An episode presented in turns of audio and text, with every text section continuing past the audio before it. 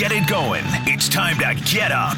Basically, the League and the Players Association are grinding away at a schedule which is expected to be 56 games. These guys are here to break it all down. Here's Roethlisberger coming near side, tipped in the air, and it's intercepted by Washington. Jon Bostic picked it out of the air. Sweat knocked it up in the air. Bostic picked it off. Let's have a little fun and make you a winner. This whining already this early in the morning for me is already getting me in a bad mood. This is the starting lineup with James Cybulski and Perry Solkowski. Rise and shine, Metro Vancouver. It is Tuesday, December the 8th. This is the starting lineup here on your home of the Canucks Sportsnet 650. We might actually talk about the Canucks at some point, getting closer and closer. James Cybulski here, Perry Solkowski there, Greg Palick on the other side of the glass, hanging with you until 9 o'clock this morning here on Sportsnet 650. Man, lots to get to this morning. A lot going down here over the last eight hours or so. Um, in the middle of the night, news coming down here, pair. Um, man, World Juniors stuff. like, man, I don't know how they're going to pull this off. Lots of people testing positive for COVID overseas right now. But it sounds like first things first, pair. It sounds like hockey is coming back, my friend.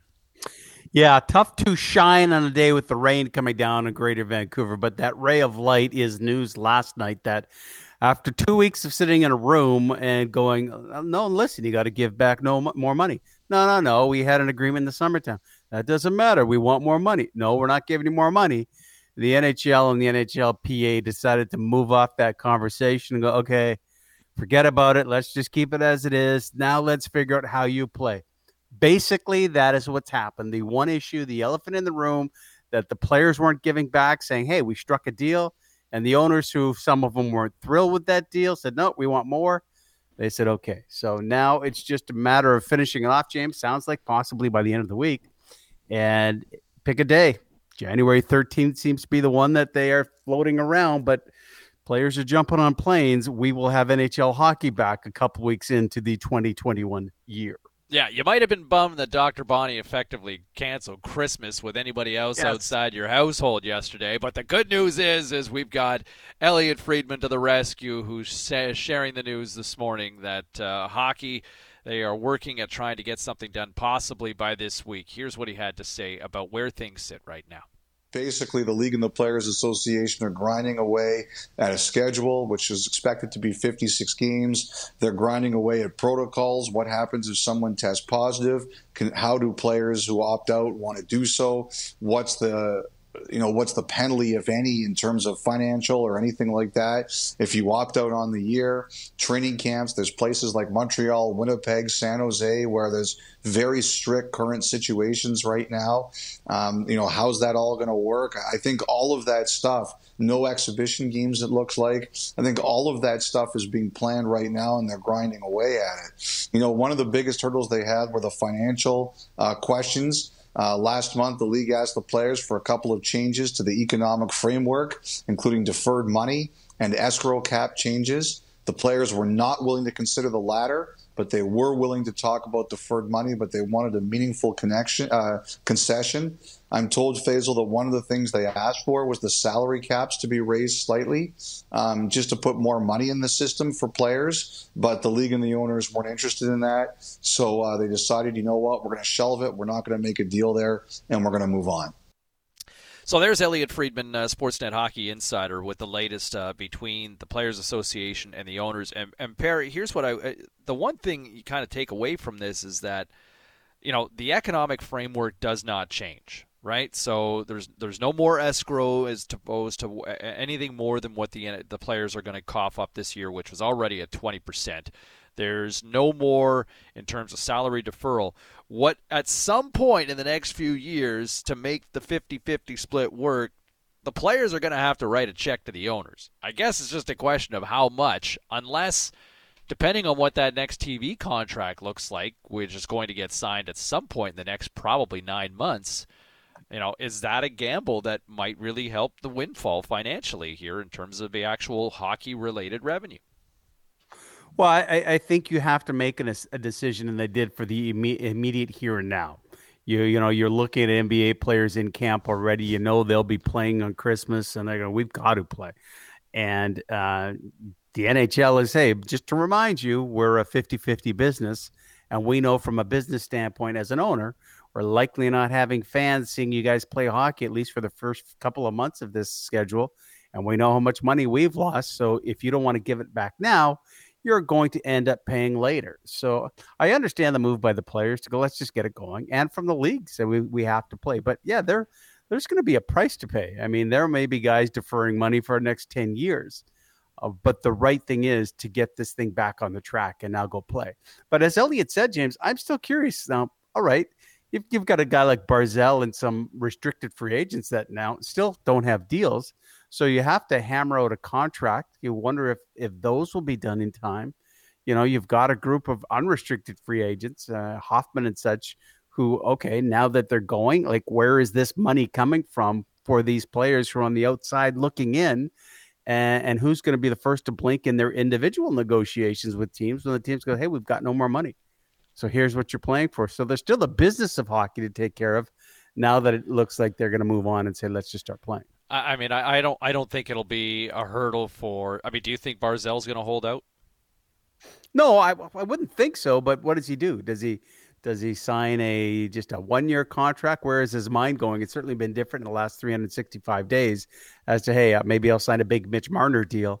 To what do I do now? How many of those when have been signed since March? Since Mitch Marner signed, how many big deals? How many long term contract extensions have we seen from big time franchise? Well, that's players? it, right? And, it's and all been bridge deals. It's all Marner. bridge deals, and they'll get. And I, I, I would assume like if I'm a betting man on this one, I'm going to say Mathew Barzal will sign a bridge deal, just like Brayden Point, just like Brock Boeser, just like everybody else. Mikko Rantanen, everybody last year. They all signed bridge deals, right? Patrick Laine. Is Hoffman signing a deal? Yeah, he'll sign a deal. I, I, I, do you think he's going to sit out the season? No, he'll like you know. I think as we get closer to, he might slow play it. Uh, you know, it's going to force some teams to say, okay, well, what do we want to do here? Where are we going to go? Obviously, the Canucks, based on what Jim Benning said last week, they're not going to be signing anybody else. They're not adding anybody else. They're going to try to see what they've got within. But yeah, no, I, I mean, Mike Hoffman's going to land. He's going to play this year. It's just a question of ultimately mm-hmm. where and you know which team is ready to pony up, try to offer the dollar. I, I do find it interesting that you know the players suggested, hey, do you want to throw a little more money into the pot here and, and raise the salary cap? Obviously, there was no appetite. Not surprisingly, uh, the players or the uh, the owners to want to uh, you know go a little deeper with the cap, but they'll keep it a flat cap here for the foreseeable future. And I'd be very curious if we have anyone on a short schedule who, you know, we had players opt out of going into the bubble. That was a unique situation. It doesn't sound like they'll be in a bubble situation. But considering where this virus is compared to the summertime, if there's any veteran NHLer that may actually do like some did in the NFL and say, you know, I'm not going to play this year. You got to think of 700 plus guys. Someone's going to say, actually, you know what? I'm in a position right now financially, and I'm just worried about it that I actually think I can pull back this year and not play.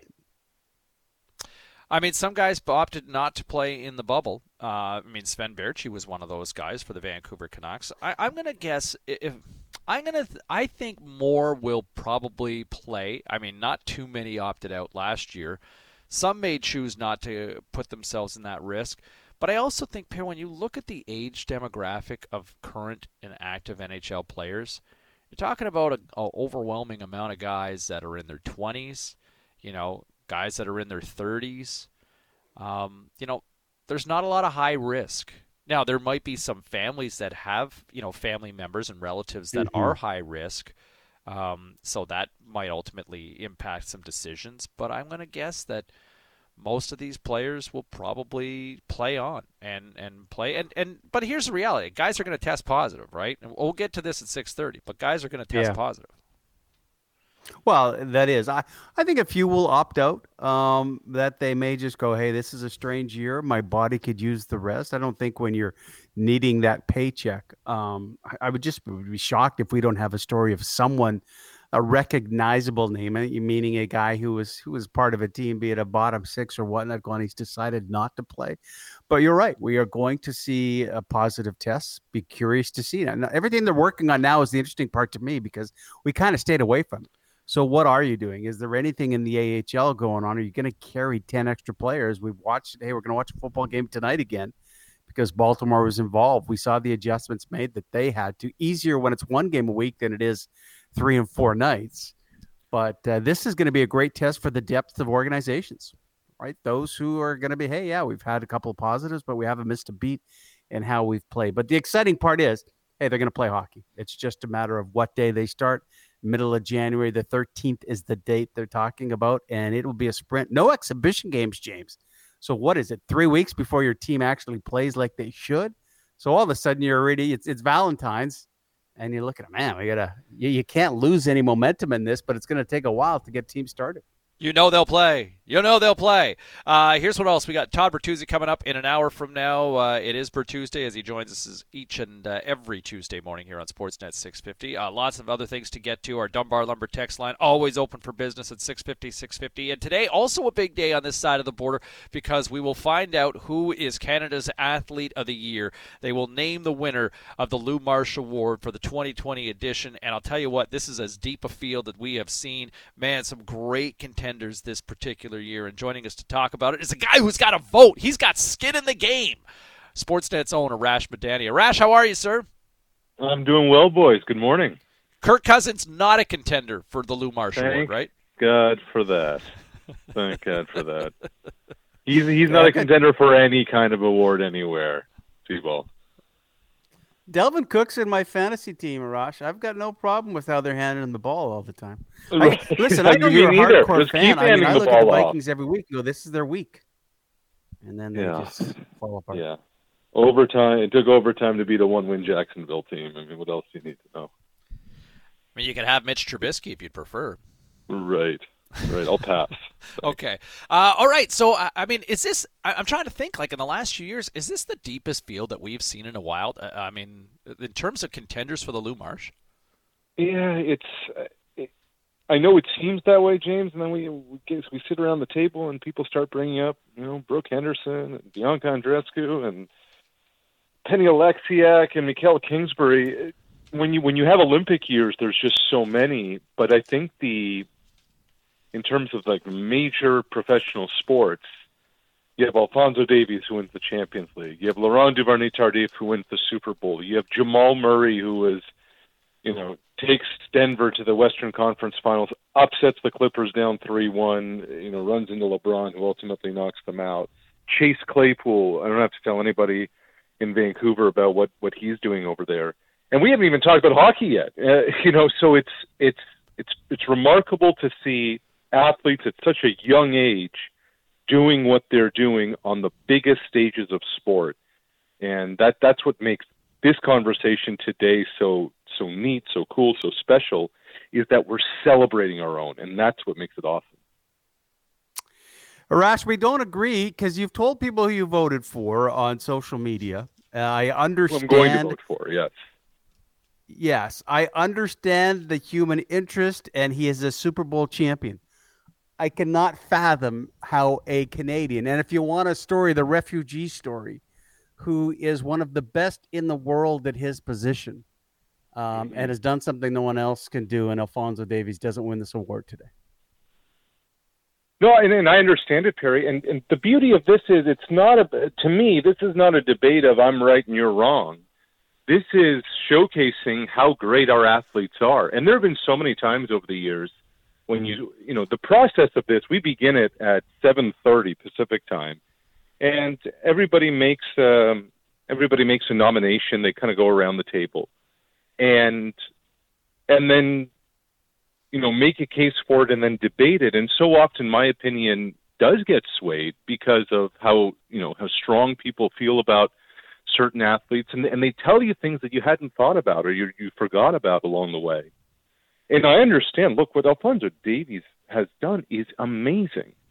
Um, I'll just say this: that, and, and part of this is biased because I'm a big fan of Canadian university sport, um, and I'm a big fan of stories and the story. But I also remember walking out of Hard Rock Stadium, guys, in February, and saying to our producer, after Kansas City lifted that Super Bowl trophy.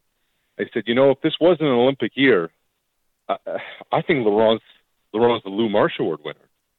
You are the starting offensive lineman, starting right guard for the best team in football, a Super Bowl champion. You know, when you think about Canadians in the NFL over the years, they're like practice roster guys or punters or kickers. Uh, no disrespect to the punters. Oh, but backups, honestly, right? I mean, a lot yeah. of backups mm-hmm. in that. Yeah. Mm-hmm. This this dude was a start, not just a starter, but he got a contract extension to the tune of forty-two million dollars.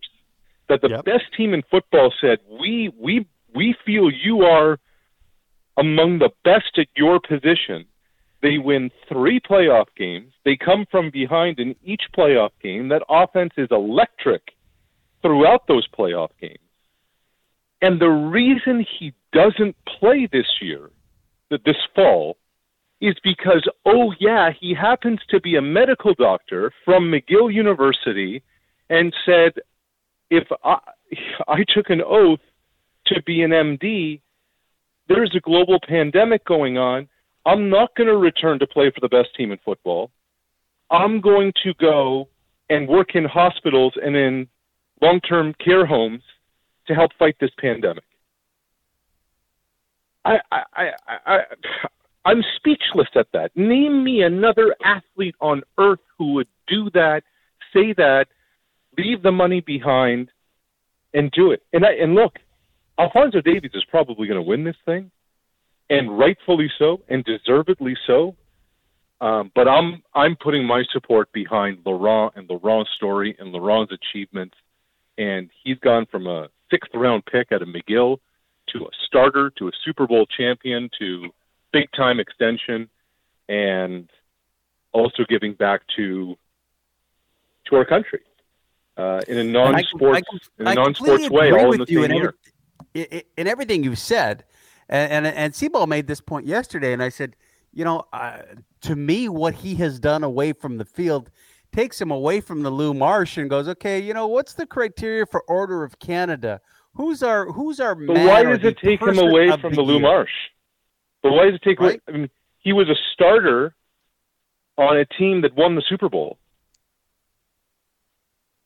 Yeah, I agree. And if, if you were telling me if I'm walking out with you and I was your producer at, at the Hard Rock after the Super Bowl, I'd say, you yeah. know what? I, I think you, you might be right. We've got something there. And then I would have yeah. called you in May or April when Alphonso Davies played against Lionel Messi in Barcelona and said, Did you see what that kid just did? And then I oh, would have called you again and said, it. You know what? He's starting for him in the Champions League. This guy right. is now one of the best in the world at his job. And uh-huh. I would have said, Trump did it's more people play that game in the world. He will win the Lou Marsh. Hey Arash, let me sure. let me throw this at you for a second, and, and you know, like it, like it's you know, Perry Perry makes a, a, great case for Alphonso, and I and I think a lot of people will make a great case for Alphonso in terms of being the first ever Canadian to win a Champions League. And man, like a kid who showed up and played in big moments, like you know, put had these highlight reel moments in these games that mattered, and you go, okay, like this, you know, he wasn't just sitting on the bench waving a flag; he was a total right. impact player. But that being said, you know what Laurent Duvernay Tardif did he did it in an uncompromised event in terms of the National Football League, you know, still played out their season before, you know, the world went on pause with COVID 19. Right? Soccer playing in front of empty stadiums, you know, in terms of, you know, the game changed, right? It's like hockey being played in a bubble, the NBA being played in a bubble. Yes, I mean, it's still the same competitive athletes, but the environment, the mentality changes for some guys who, who maybe rise to the occasion and the emotion of what a traditional sporting environment looks like. Does that, do you think that plays into any sort of consideration here? I don't know. I, it wouldn't for me, and I, I think every individual voter is different. It doesn't for me. It, yeah. Uh, it's it's the scene in Hoosiers.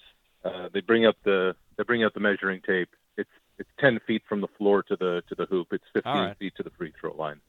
Um, I it I, I just find it amazing, guys, that we're now at a time. I mean, look at the two biggest participation sports in the world. It's soccer and basketball we have a men's soccer player who's top two fullbacks in the world and just lifted a Champions League trophy. We have a woman, Kadeisha Buchanan, who at the age of 25 has beaten out Christine Sinclair as Canada's best soccer player multiple times. She just lifted her fourth Champions League trophy. The number two participation sport on earth is basketball, and Jamal Murray went from 16 a night to 25 a night in the bubble and was within two games of reaching the NBA Finals. And Alphonso, Kadeisha, Jamal, in the 25 and under category, they all fit it. Bianca last year, she hasn't mm-hmm. celebrated her 21st birthday yet. What what our athletes are doing on the global stage, all over the place, is amazing. And that that's one of the most that's one one of the many reasons I love a day like today is that we get to kind of we don't do this as Canadians. We don't pound our chests say, "Look at us! Look how great we are! Look look what we're doing right now." But today we get to do that, and it's not. And I know it's supposed to be an Olympic year, and it's not just in the Olympic sports. It's in the sports where the whole world is playing and the whole world is watching, and it's Canadians who are leading the charge. And I think that's that's awesome, and that's that's part of what you know. Yeah, it's a debate. Yeah, it's a conversation. Yeah, it's a vote. But yeah, it's also showcasing who we are and what we have, and what our Canada has become. Alphonso Davies, as you mentioned, the the immigrant refugee story. The be last year, Bianca's parents showed up to Canada with two suitcases and nothing else, and fear and wonder of what what's going to happen in this new country that they want to start a life in. Uh, Laurent is a, you know, from rural Quebec, goes to McGill, didn't even practice in his last year with the football team at McGill because he was in med school, and it's all like you know, there's only there are only certain classes you can take at certain times, and they don't make concessions for football practice. And he goes from that to you know, sixth round pick in the NFL, learning a new game, to winning a championship and helping on the front lines in a pandemic. It's it's amazing what's happening with our athletes, what they're achieving, and, and the whole world's getting to see it. It it's funny because you know we're all old enough um, to remember, and we'll go back to the Olympics. We've covered enough where you know we would be thrilled to hear. And by the way, the Canadian finished seventh. That's a personal best and a new Canadian Personal record. best. But the mantra that they took in 2010, and when they would have rolled that out in about 2007, to own the podium. So you think, Arash, you just named the embarrassment of riches we have, and they're all in their 20s. So these kids are 11 and 12. It almost seemed for the first time in this country we were going to go, screw that. We don't want personal best. You're a Canadian and you can be the best. Simple as that. And it might have been an mm-hmm. Olympic own the podium, but I think a confidence and a Canadian attitude was, you know what, I'll be the best. And now here we are, 10 years removed from that. And you just named, take the biggest sports around, and we could throw a Canadian right in the middle of a conversation that, you know what, here's our guy, here's our girl, and they're one of the best. the in the world audacity of these kids, Perry. Right? I mean, it's it's, it's awesome. It's it's and it's the culture shift. It's a generational shift, but and it's an expectation shift. And you know, 2012 London Olympics, Canada won one gold medal. Rosie. yeah. Yeah. Trampoline. Rosie. Four years later, we were winning multiple gold medals on the same day. And uh, if Tokyo 2021 happens, and fingers crossed it does, I I dare say we may set a record. Canada may set a record for most gold medals won ever by this country in a Summer Olympics. That that that was the trajectory they were on for Tokyo. Now, who knows what this will all look like next summer? Uh, but that's that's what's happening here. And hey, I'm all I'm here for it. I'm here for it. Chase Claypool balling out for Pittsburgh.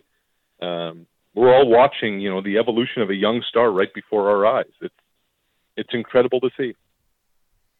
Um, uh, buddy, get those elbows up. I feel like uh, it Yes. should be a spirited conversation today. And you know, in, in any other year, man, Jamal Murray would be a wonderful candidate or a wonderful choice to be the athlete of the year. And Chase Claypool, the same sort of thing.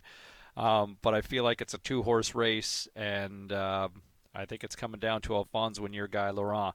And I can't wait to see what the And, and I'll just are. add one thing, guys, because a few baseball uh, people have asked me this: Why isn't Freddie Freeman in the conversation? Hmm. Played for Canada in the World Baseball Classic three years ago. Um, he plays for Canada as a tribute to his late mother. Both his parents were born and raised in Canada, but Freddie was born in the U.S. The criteria: Freddie Freeman was the NL MVP this year. The criteria for the Lou Marsh is you are either born in Canada or a Canadian citizen. Uh, Freeman doesn't check either of those boxes. That's why he's not in the conversation this year. But, you know, if he did, add another one there, NL MVP, who uh, who's representing the Maple Leafs. So that that's why Freeman's not in the conversation today. Stay safe out there, my friend. Good luck.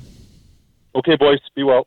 You as well. There he is. Uh, great conversation this morning with uh, Arash Madani, one of the voters for uh, the Lou Marsh Award, which we will find out the uh, winner in about four hours from now.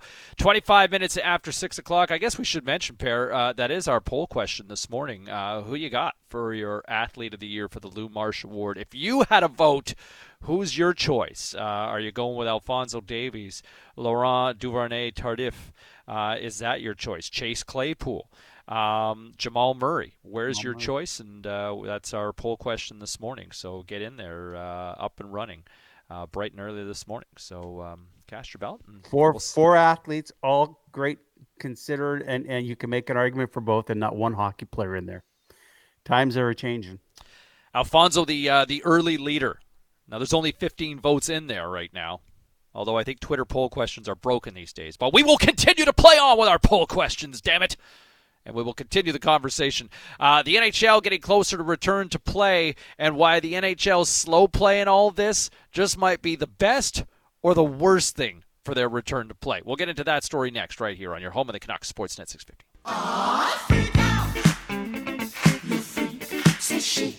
Welcome to the starting lineup with James Cybulski and Perry Solkowski on the official home of the Canucks, Sportsnet 650. 631. It's wet out there today, and it's going to stay that way all day. Cybulski, Solkowski kicking it with you. So the NHL getting closer to return to play. Uh, we'll continue that conversation. That's an encouraging sign of things. And uh, there are no more perfect teams in the National Football League. The 72 Dolphins pair are safe again for now. yeah, you see uh, Larry Csonka posting on social media just having a little bit of a drink last night. Uh, Brian Griese, who works Monday Night Football, said, "Yeah, no." He talked to his dad, Bob, who was the quarterback, and said, "Yeah, no, it's not easy to be perfect, son." so the 72 Dolphins still having some fun. Hey, I, I, don't know why Bella came up with the freak out, but that could possibly be playing through the World Junior offices as you find out that oh Sweden has lost a ton of players, coaches. I don't know if that, you know, I know when we talked to uh, Michael Dyck, uh, Vancouver Giants head coach, assistant coach with Team Canada, so positive that they're going to play, James. You need competition. I don't know if they're going to find it. Well, you've got the world junior coach for Team Sweden. Uh, Tomas Monten has uh, tested positive for COVID 19. Uh, Chris Johnson uh, also. Uh, Rene Fasel is at home right now. Um, who he's dealing with, uh, I, I, believe, uh, uh, COVID exposure, um, but he's tested positive for COVID 19. Uh, the president of the International Ice Hockey Federation.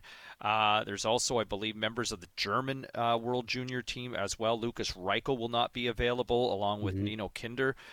so, man, like this is like this is it's happening, right? I mean, it. I, am assuming that they'll continue to play and they'll just go with players who otherwise wouldn't have been on the roster as replacements. But it's um, yeah, you're right. Well, and you've covered this tournament a lot, and we don't see it as much. But to me, uh, you know, so much of this is, is marketing and the, the hype. Here it is, and you get those great games. But boy, when you see a game where it's you know nine nothing and it's not even close, and that's what you're going to find if you are if you are now going to be playing with guys who normally wouldn't make the team, but because of this situation are on it. It just it just takes away from a tournament that's kind of being forced with these kids right now. But we'll see if they get that far even. Yeah, and it's funny. I mean, this uh, exactly what the World Juniors are, are dealing with is kind of what relates to this morning's edition of C-Ball Says. Let's do it.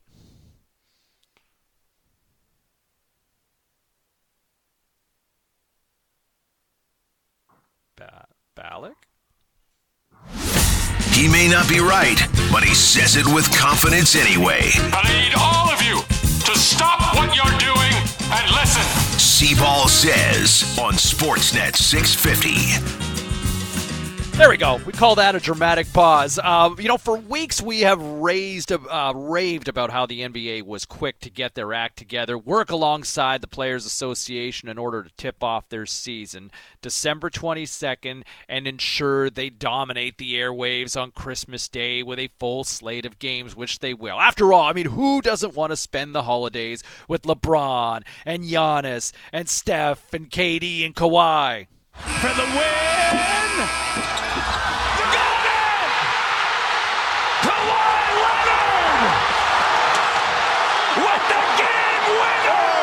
Now, many of us have scolded the NHL for an apparent greed from both sides as they gripe and grumble over the possibility of adjusting to an already agreed upon CBA. The NBA seemed above that. We appreciated that. But what the association isn't above is COVID 19. Over the last couple of days, two NBA teams have been hit by the global pandemic that has claimed more than 1.5 million lives worldwide. The NBA is quickly finding out that life outside a bubble is very, very, very different. The Raptors announced that they had three members of the organization test positive yesterday. Three cases were isolated. Uh, there was no contact. Contact tracing uh, went through. Uh, there's been no further positive tests, uh, so we're confident that uh, we can continue with basketball. That's Raptors GM Bobby Webster, and this all comes a day after the Portland Trailblazers shut down their training facility because of three positive tests amongst their own. But these situations follow the news from less than a week ago that once the NBA resumed coronavirus testing at the end of November, about 9% of the roughly 550 players tested positive. Yes, vaccines are on the way, but we're not out of the woods just yet. This all brings me back to the NHL. As we all got restless with the league's slow play determining the right bubble cities, the NHL, they did it right. The bubbles in both Edmonton and Toronto proved to be airtight fortresses, protecting players and allowing the playoffs to go on unscathed. The bubble has burst. This most remarkable, unique tournament is over, and the Tampa Bay Lightning are 2020 Stanley Cup champions. Now, as we see the NBA dealing with the same hurdles that the NFL, NCAA, and Major League Baseball have all run into, you have to wonder if the NHL can actually learn anything by being late to the party. They were flawless in the summer, but the game has changed. Cases have spiked, not just in America, but on this side of the border, too. We can't be so judgmental looking at our neighbors to the south anymore. The NHL might actually benefit by dragging its feet here with vaccines being rolled out. In fact, some owners reportedly think it might make sense to actually wait until the vaccine is readily available, but that could take months. Reports over the last few days suggest the NHL will resume January 13th, but Vegas owner Bill Foley suggested yesterday on Fox that it might be closer to February. The league must also keep in mind that the longer it takes to drop the puck, the shorter the season or the longer it'll take to finish. Positive cases are going to pop up in the NHL. That is the reality, and they're going to need time to adjust. Hockey's a winter sport, and the audience showed this past summer that we'd all like to keep it that way. And that's today's edition of C-Ball Says.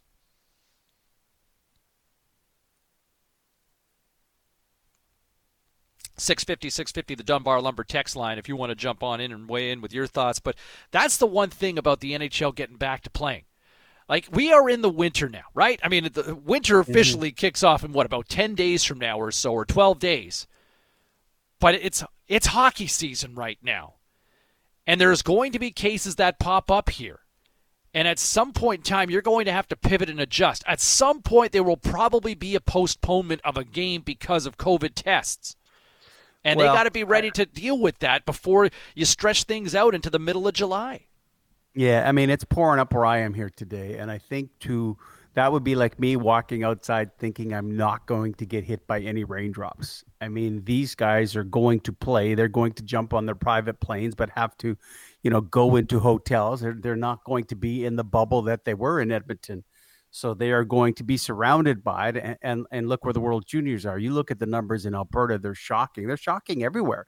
And even with the Canadian team staying in Canada, it's you know it's it's no hey hey we're just going to Toronto.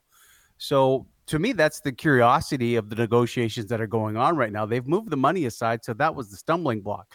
So now they're going, how are we going to do this? They are going to be positive tests. I mean, we're every morning we come on the radio and we look and go, okay, now we're focusing on the World Juniors, and we can go through the three or four teams and you go, oh, they've lost this player for a while. What will the quarantine be? How long will they have to isolate? And where do the extra players come from? Because you can't get into situations like the NFL when it's easy to say, hey, we only play one game a week.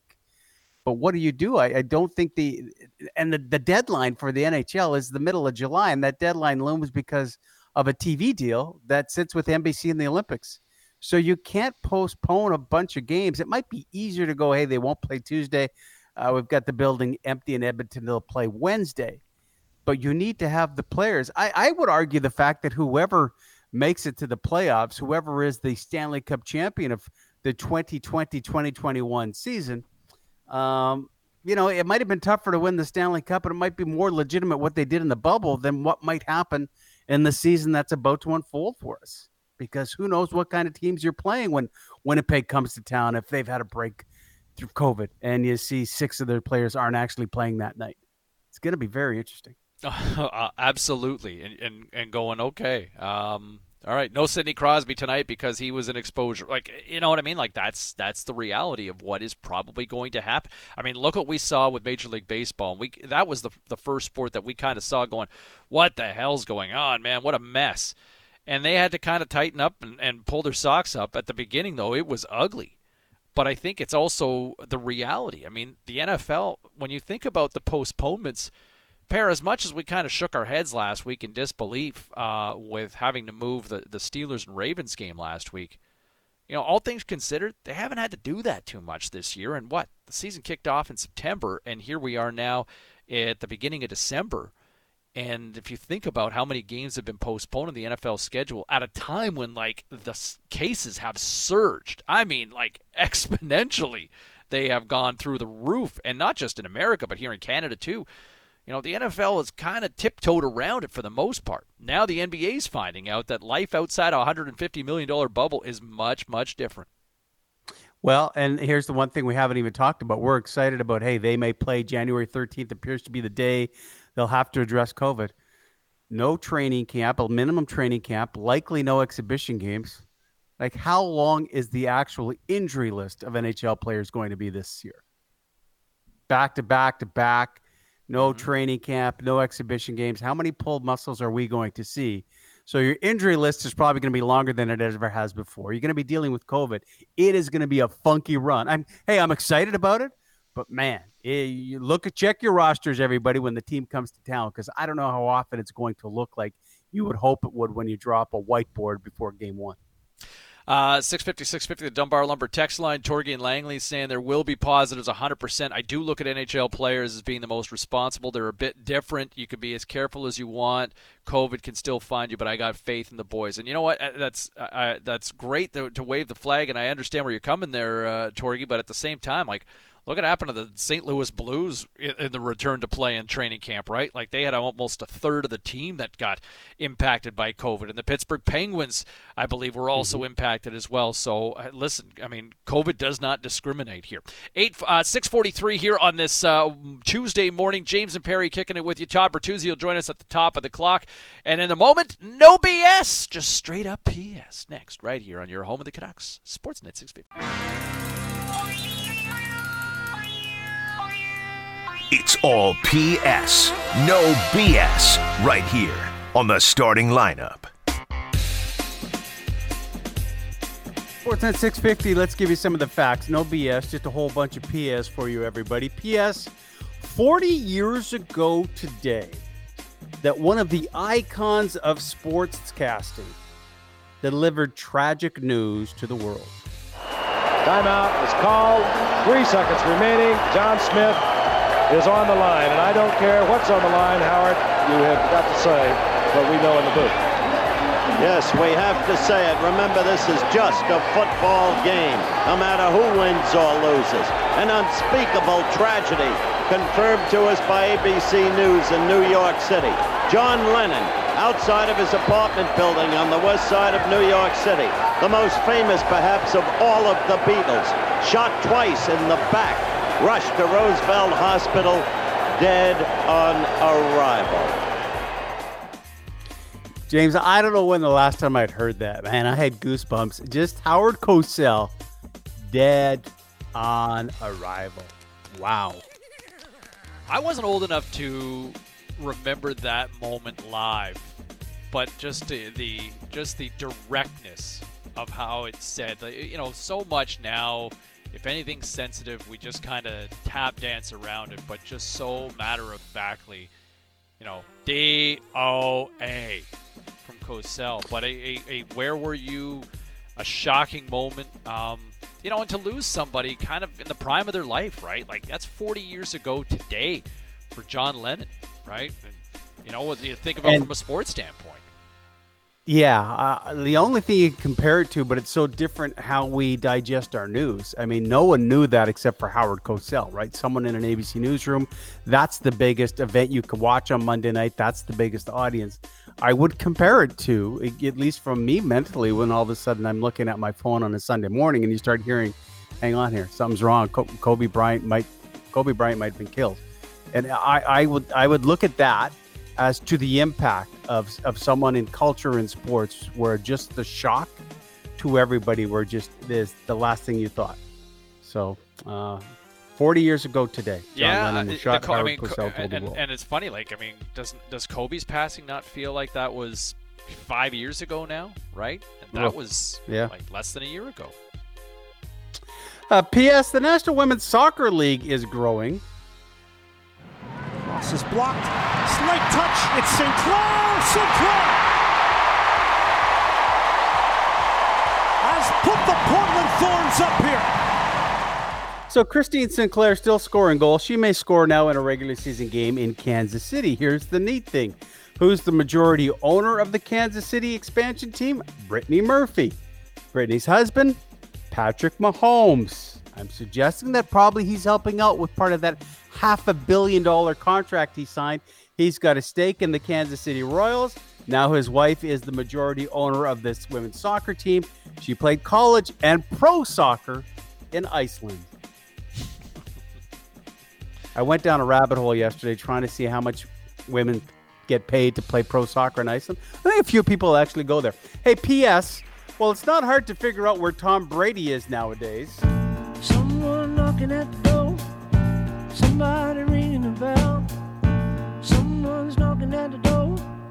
Somebody's ringing the bell. Do me a favor. Open the door and let him in. Boy, we've worked a little John Lennon and Paul McCartney into PS No BS. Here's the thing with Brady. Yeah, we know he lives in Tampa Bay. You have an idea of what his work schedule is. Someone broke into Brady's house in Massachusetts this weekend, made themselves at home. Happened at six in the morning. The alarms go off. The police arrive. There's a guy hanging out, just sitting on the sofa downstairs. Brady, of course, hanging out in Tampa Bay. The homie broke into uh, once for sale. It's not on the market now, but Brady's trying to get rid of it for $39 million. And this had, like this like last week it was DeMar DeRozan uh, who had mm-hmm. to deal with an intruder, right? And now it's Tom Brady. Um, yeah, I mean, you, you know what's funny? Like even here locally, you hear more and more stories in, in you know I think we've heard even in our neighborhood that you know there's been a spike of you know crimes, you know like just stuff getting stolen off people's properties, you know people breaking into people's cars, yep. and, and, like it's just it's that time, right? And uh, you know, in the world, and yeah, it seems like the athletes and the stars aren't immune for this either. Well, uh, you know, we get uh, you know a lot of Amazon, a lot of parcels delivered, as they are to most houses. Yesterday, we had three delivered, and we got three dogs. Trust me. You hear you start coming up the driveway, it's complete chaos as you try to do meetings. And one more thing P.S. Everybody, we hope the Olympics is set to go this summer, of course, without a hitch. But the next Summer Olympics, boy, there'll be some making some noise in the dance community. Street dancing. James, don't understand. Kelly, I'm aware of what it is. It's just that I'm working on getting you into one of the biggest dance competitions, which can lead to incredible exposure. And you're telling me you want to be a street dancer. Would you just let me explain to you? Kelly, you're wasting your time. You've got to think about your future. We're building a career. You can't make a living dancing in the street.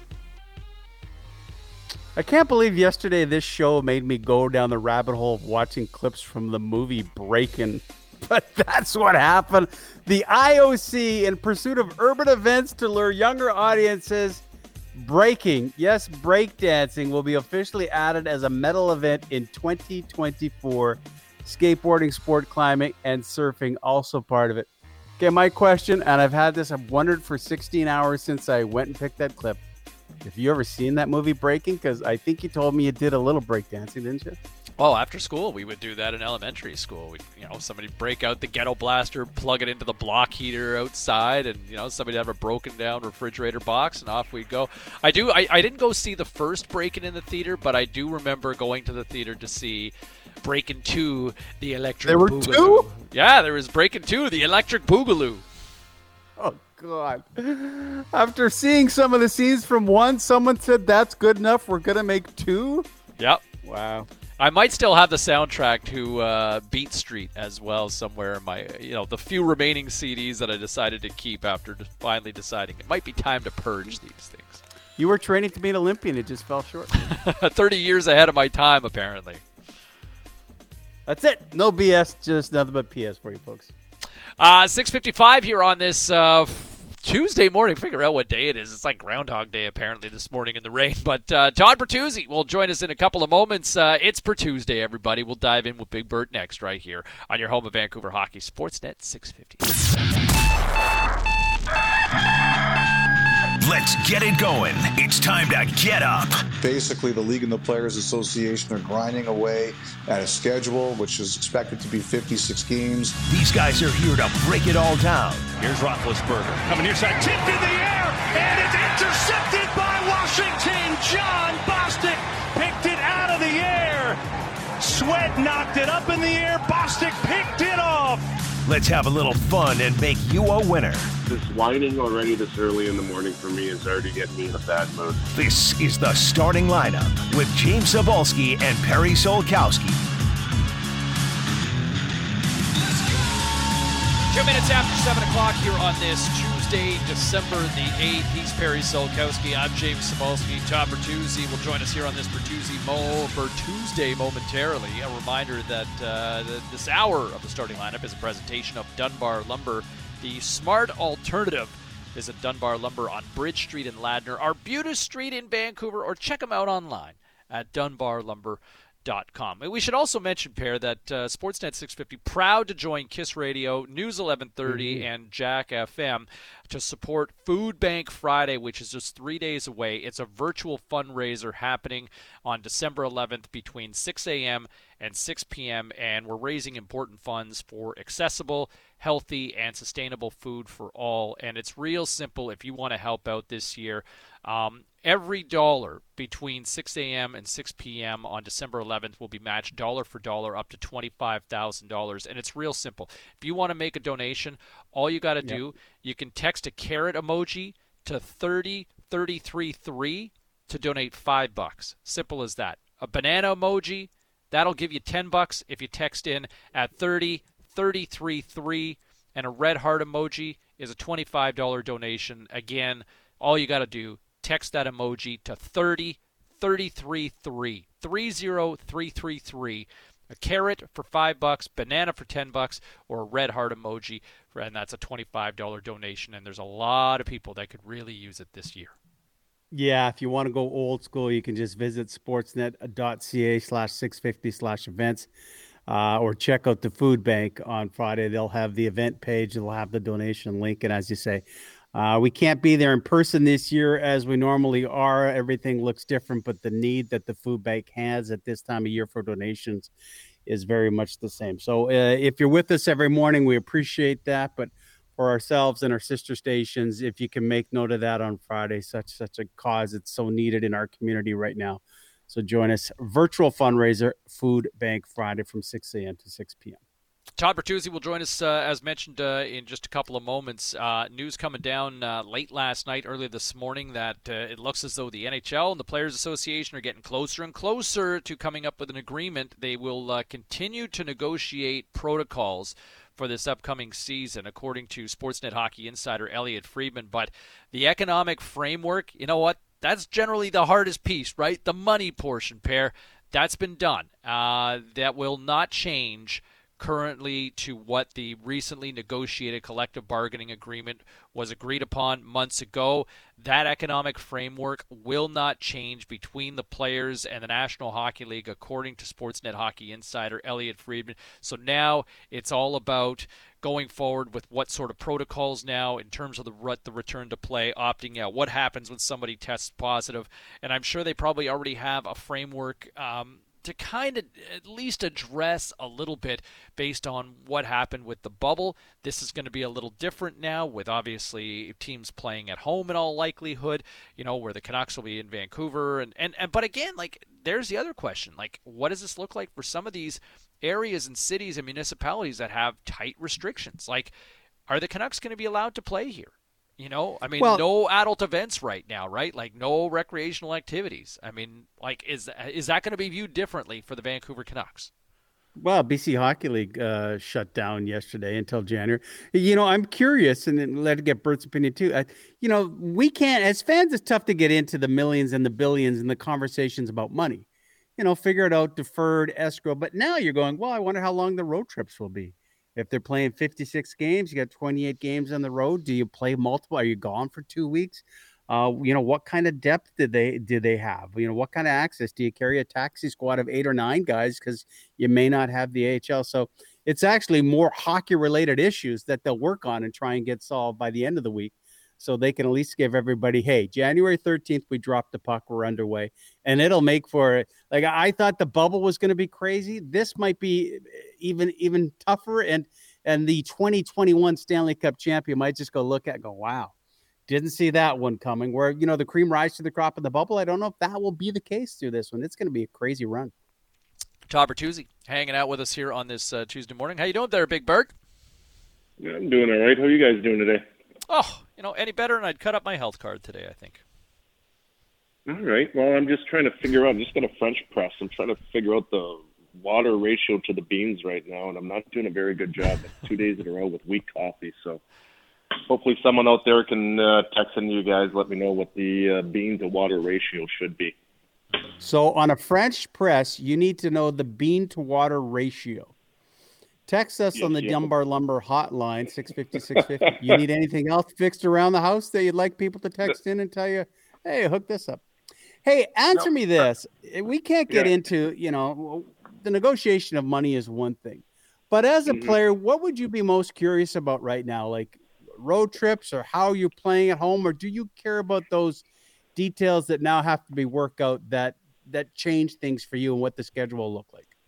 I got to be honest with you. I'm curious about everything that's going on, man. Um, you see, the Raptors have to go to Tampa to uh, have training camp and possibly start the year, play the year with the Ontario restrictions. Every province is different. Every state is different. That's where it gets complicated.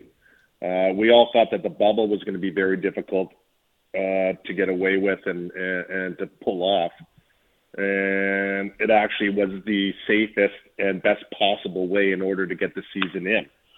So now you're going back to like where football is, where you're traveling, you're going from city to city, and you see the amount of difficulty that the NFL is having getting these games on. You just watch uh, the Steelers play three games in 14 nights, lose last night, uh, and, and, and that's football. These guys are used to having six days off and then playing every Sunday, and they're trying to make a compact schedule. Uh, you try seeing that in hockey, playing three games in four nights. I don't know, man. I just have.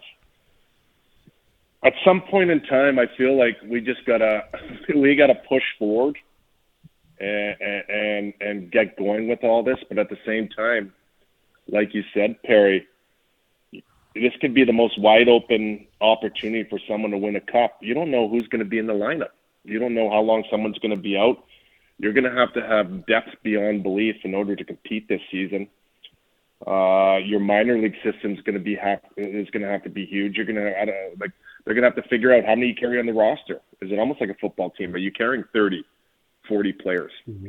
And then you boot who's allowed fans, who's not allowed fans. There's just so many unanswered questions. And we were, I remember we were talking so long about is this bubble going to be able to pull it off? the bubble seemed to be the freaking perfect way in order to get sports done, and you saw that with the NBA, and you saw that with the hockey. So there's a lot of uh, a lot of uncertainty in the air, and uh, a lot of unanswered questions. So it's going to be uh, it's sure going to be a process. Bert, where's the where's the depth uh, going to be most critical for a team in your mind? Uh, forward position, D, your back, you're, you're between the pipes. Where do you see it? C-Ball, I see. I see just just all over. You're going to have to have Swiss Army knives. You're going to have the guys who are capable of playing defense, capable of playing forward. You're going to have to have guys being able to be adaptable uh, in order to play different kind of positions. I really feel that in your depth, you're going to look for guys who know how to play center, know how to play wing, and are capable with their great skating, be able to play D to contribute that way. I think it's it's going to you're going to see situations throughout the year of COVID coming in and cleaning out teams of four, five, six, seven kind of guys or whatever. So it's mm-hmm. going to be a very unique process. I uh, I don't know, man. Like I was really questioning the bubble, and the bubble proved to be the best solution. Uh, you obviously can't do that with uh, 32 teams, uh, so uh, there's a lot of unanswered questions. It's gonna. I, I, I don't know. It's. I'm. I'm trying to be optimistic, but at the same time, we have to try to move forward in life. But at the same time, I think it's to be. Uh, it's to be challenging. Todd Bertuzzi joining us and laying down the groundwork that Loui Eriksson could be the Canucks MVP. You just described him perfectly. He can do it all. Um, you know what's funny is is I think you and I were both on the same page. I don't know if we anticipated the hockey being as good as it was as quickly as it was in the bubble. But these these guys are pro athletes. They kept themselves in shape. If they don't play, you know, they're going to have a shortened training camp. Talk is no exhibition games. Bert, how long before the hockey looks like it should? I mean, are we months? You know, is it February before a player would feel comfortable that he's on a roll? Well, I don't know. I look at it two different ways. How about all the teams that didn't get into the bubble? How long they've been off? They might be coming out of they might they might be the freshest coming out of the gate going a million miles an hour where everyone in the bubble was exhausted or is is they're gonna come out and end up going guns ablaze in the first couple games, and then because other teams have already played months and months more than they have, they'll just steamroll them, and and uh, it'll take you a couple months in order to get into rhythm. It's it's not going to be easy. Um, you can say, yeah, they're the best athletes, they're the best shape, and all that, but fortunately, unfortunately, it's a team sport, and you have to have everyone kind of on the same page, striving for the same uh, achievements, and you can't have any loose ends. You got to make sure everyone's buying into this and everyone comes in focused and ready. And the attention to detail is going to be uh, at an all-time high. Uh, coaching is going to have to be huge. Uh, so there's just there's just so much uncertainty that I'm uh, and and I heard you guys are they still have to figure out the money.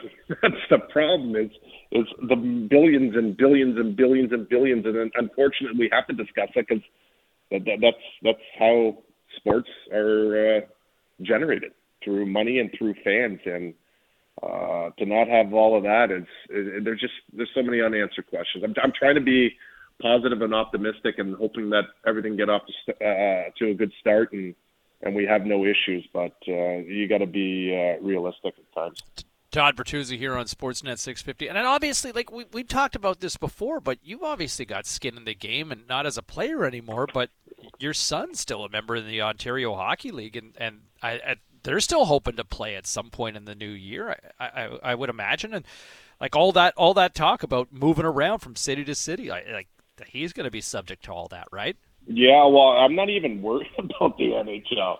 I'm more worried about my own child and the rest of these young kids who are uh, have goals and dreams of, of being hockey players and it being all taken away right now. And remember, people, don't be. I'm not being insensitive, and I understand there's there's other things. This is a sports show, so we're discussing sports. I know how this goes, but I really feel bad for these kids who all they want to do is play hockey and they can't play hockey. You just said the BCHL just shut down, Quebec League just shut down. Uh, all uh, it's it, these kids are losing years. Like my son lost last year in playoffs. He had a great year. Finally, he was on a good team. Finally, got to play. Had a very solid year, and they lost the last six games. Lost all the playoffs, and then now they're losing all this right now. And and in junior, you technically you have four years plus an overage year. Thankfully, he can go back for an overage year and go play, and then he's got to start finding after that. And even these young kids trying to go over to Europe, well, there's a lot of AHL players, East Coast players that are very, very good, talented players that all have gone over there and taken the jobs, and rightfully so. Uh, they deserve that opportunity and all that. So there's a lot of mass confusion for a lot of these kids. I, I wouldn't want to be a kid right now trying to go through this because it's very difficult. And um, being hands-on with my son and all that, and, and seeing what he's going through and how hard he's working, and all he wants to do is play. It's it's uh, it's hard, but we try to keep it upbeat and uh, and he's skating lots and and getting his uh, workouts and all that. And I just told him, I said, uh, when it happens, man, there's just no looking back. You got to go guns a blazing and and uh, make up for lost time. But uh, there's a lot of guys who are even overage years that don't even get to play that overage year, and they're and they're done their hockey career. So it's it's it's tough to be uh, an athlete right now, and uh, and a parent and watching your kids have to go through this. Yeah, there's a big mental grind. Let's take a, a pause here, Todd Bertuzzi. I'll go to the text line. Four heaping teaspoons of coffee for one cup of water. Just had mine, and I did research on this. Also asked Burkie. He makes a great French press coffee. Someone saying one to 15 bean to water, but I do one to eight because it's stronger. All right. Well, we so, got people listening to the show, guys. That's a start. Like that helps. uh, we'll take that as a win. Somebody else also reminding you to make sure you're grinding those beans there, Bert. Oh no, no, I get I get them grind. I got this beautiful place down the street called a Bean to Go. They got uh, beautiful flavored coffee, and I usually walk down there, get my bags of beans, they grind them for me, and come back it, here. And, but, but, it took you a while. Fans, uh, huh? It took you a while to grind, though, right? Like you know, you didn't start grinding until probably the last couple of years in the league, right? I'll get lost. kind of like hey, I want to, I, Bert, I want to ask you something. Both Sebo like and I are reading the right paid now. for Brian Burke book. Oh. Um, I was just finishing, and you're referred to it quite a bit. But uh, I was just finishing. He's getting into the Mike Keenan situation, and you know, Keenan was the coach before Burke was the GM. They did not get along, um, no matter what your water to coffee ratio was going to be.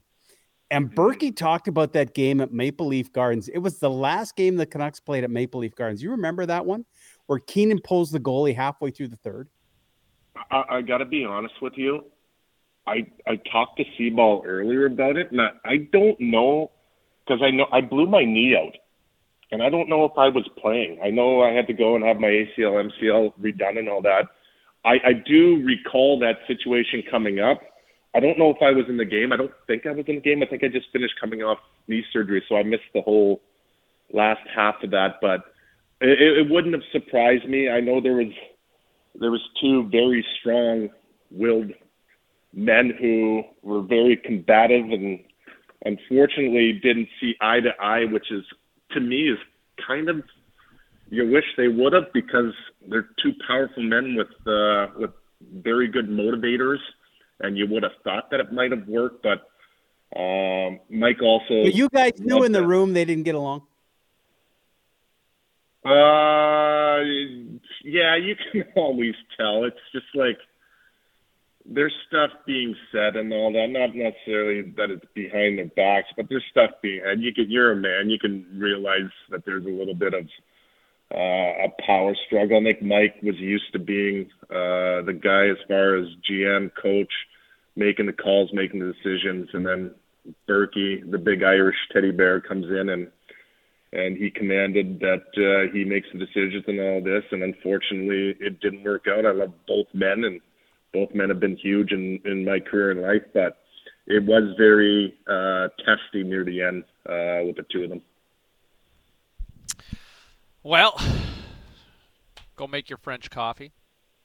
Make it strong. Let our audience know how it turned out. Text one of us. Yeah, actually, I'll, I'll text you guys. I'm off tomorrow to Indianapolis. I got to go pick my daughter up. She just had ACL surgery, and what? then I'm bringing her back. Yeah, she blew her knee out, so she's not able to finish her last uh, season at Butler playing lacrosse. So she just finished having successful ACL surgery. So I got to go pick her up, bring her back home. And then January 1, I'm off on a RV road trip. I'm heading up to Nashville, New Orleans, and then all through Florida. So I'll keep you guys posted, and I'll let you know where I'm at every Tuesday. All right. You stay safe over there, buddy, and uh, keep on grinding those beans anyway. Ha ha! Absolutely. Absolutely. You two keep carrying this show. You guys are doing a fantastic job. You're a good liar, sir. Thanks, buddy. Thanks, buddy. You, man.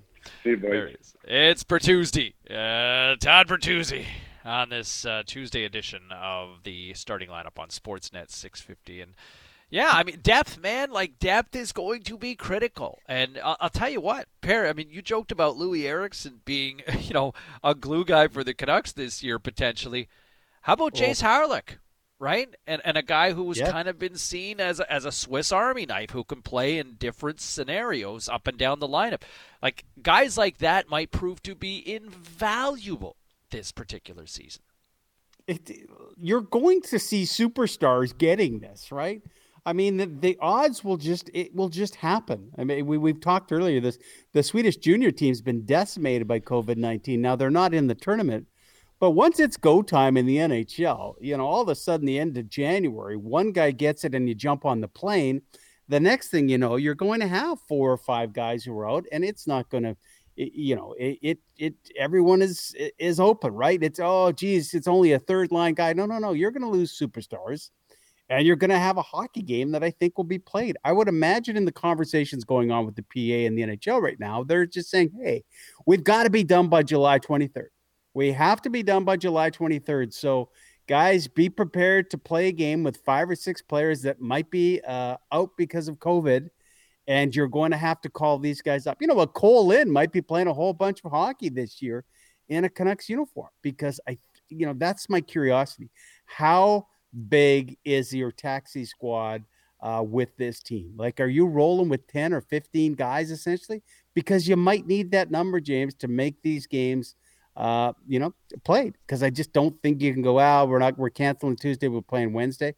Maybe you get one or two. It'll be like a coach's challenge one or two where you can't get it done, but you are affecting an entire schedule. Uh, a lot of interesting things have to be hammered out in the next three or four days. No question about it. Uh, and speaking of which, uh, we'll hear from uh, Sportsnet Hockey insider Elliotte Friedman on the latest uh, with the NHL's return to play plans. Uh, a breakthrough, it sounded like last night, a major financial piece uh, addressed. So we will get into that and much, much more. All still ahead here on this. Tuesday edition of the starting lineup. It's wet out there, people. It's soggy, and we're that much closer to Christmas here on Sportsnet 650. This is the starting lineup with James Cybulski and Perry Solkowski on Sportsnet 650. 728 here on this Tuesday morning. Cybulski and Solkowski with you here, and this hour of the starting lineup is a presentation of Dunbar Lumber, the smart alternative.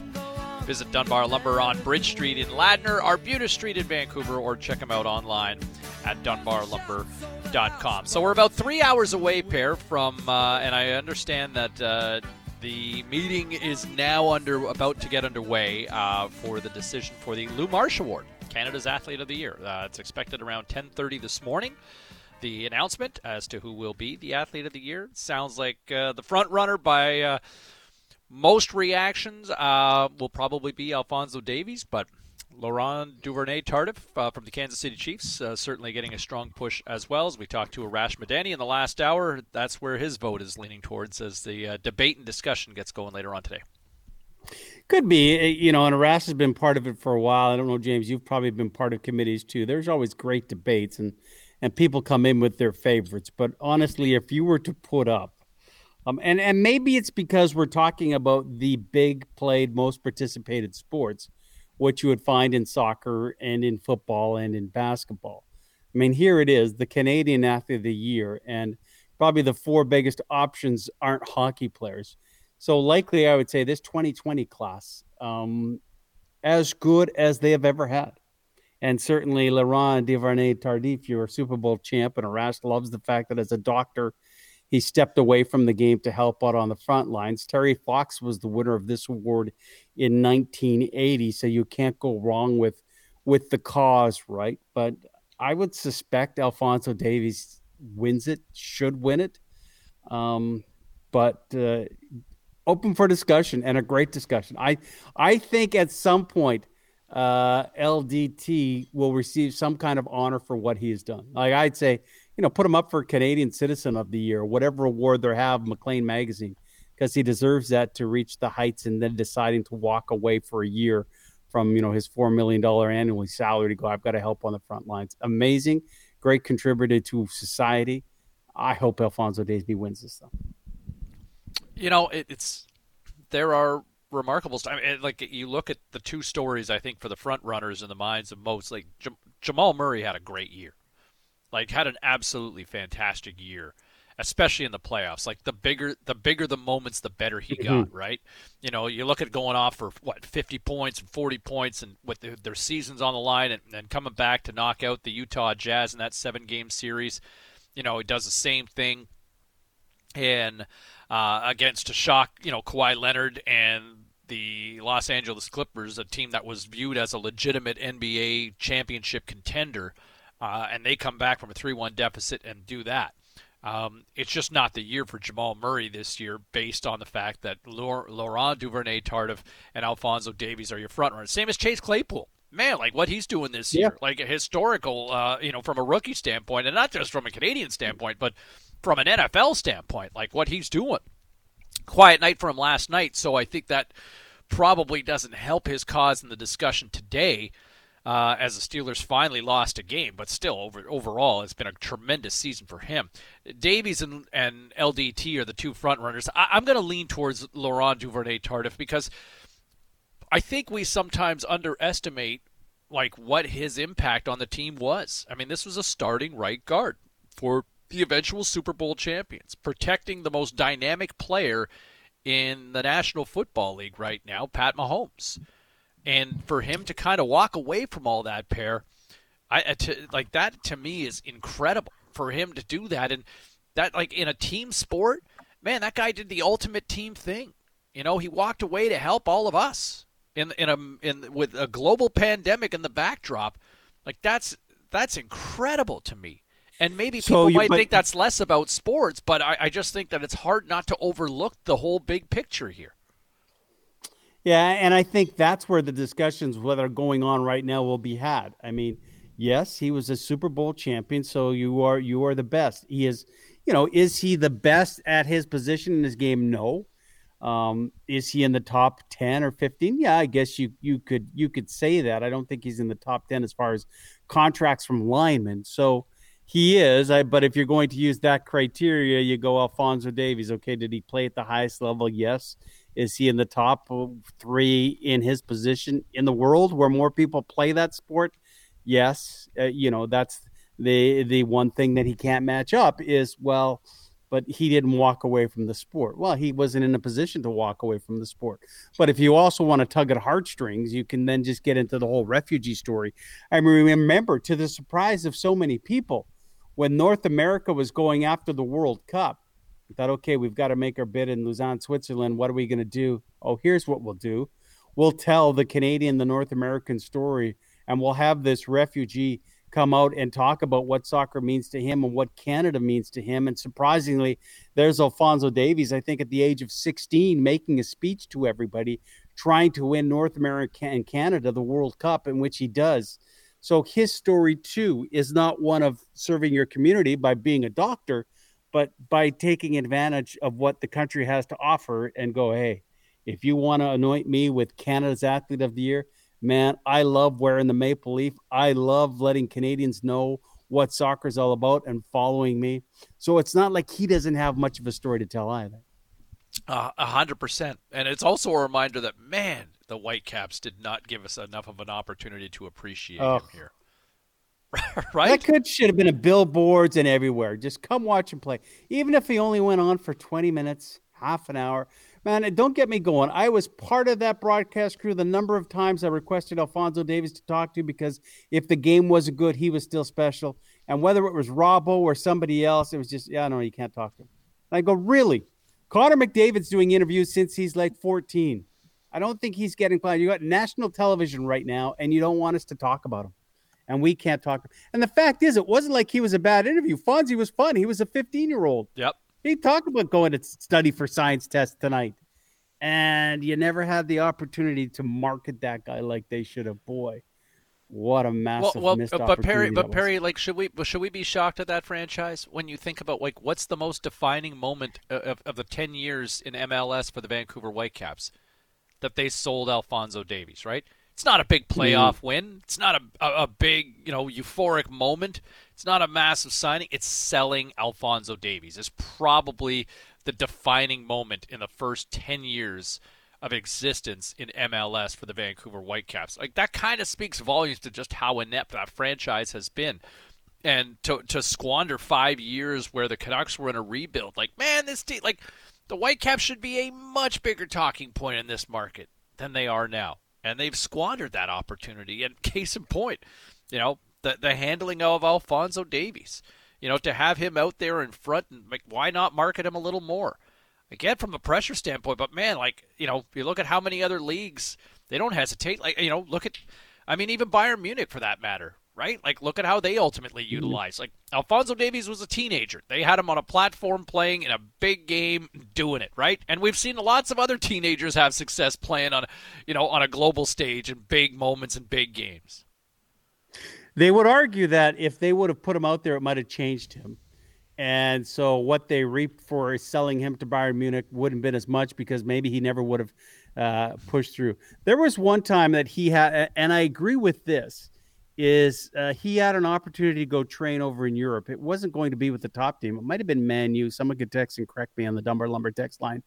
Um, but it wasn't the it, it wasn't the first team. It was the U twenty ones, and the Whitecaps decided not to send him because they say, you know, he goes over there with U twenty ones and doesn't do as well. That's going to ruin his his market value. And I said, yeah, great call. You never know; these twenty one year olds are going to see this guy and they're going to start hacking and whacking. If he belongs with the first team and they're not giving the shot, keep him away from him. But you knew what you were getting in MLS. You knew what he was doing to the competition. Go and, and make him the biggest thing going. And so when eventually he leaves, whether he makes it or not, and I never would imagine he would have the impact he has. But yeah, I, I think there was even more money to be made on Alphonso Davies, and I think there was even more people that wish they would have gone to see him play. They go, Really? He played here? No, I didn't really know that much about him. Soccer people did, but I think the sports fan now would have. And Alphonso's growing the game now more than he did in a Whitecaps uniform, ironically doing it in Germany. Yeah. 650 650 is our Dunbar Lumber text line. Uh, a couple of uh, people chiming in uh, on the debate and the discussion as to who their choice for the Lou Marsh Award for Canada's Athlete of the Year. Uh, from Jono, uh, I lean towards Davies due to the global aspect of soccer and how a Canadian got to that elite level. Uh, total props to Laurent.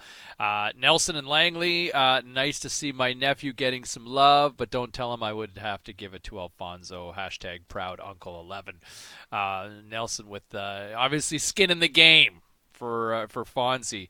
Uh, you know, there is a history. Um, it- back in 1983, Rick Hansen and Wayne Gretzky tied for the Lou Marsh Award. Is that conceivable? Do you think that Alphonso and Laurent, with what they did, um, share the award That's this a year? cop out, really? They did, eh? A tie. But it, like, is is it is it a cop out? Like, you know, No, is it a cop out in a year with those with with those two guys? And and I guess you know, in some respects, oh, that's so Canadian. Or but like honestly, for this year, for those two guys to share with what they meant and what they've done. I mean, honestly, like Alphonso Davies and, and um, mark my words, this will not be the first time we have a conversation about Alphonso Davies in the conversation for the Lou Marsh Award. Over the next 10 years, I, am going to guess that he's going to win multiple Lou Marsh awards based on what we're seeing from his abilities. But this is probably the one year that we'll see Laurent Duvernay Tardif in the conversation for the Lou Marsh Award, if I could guess.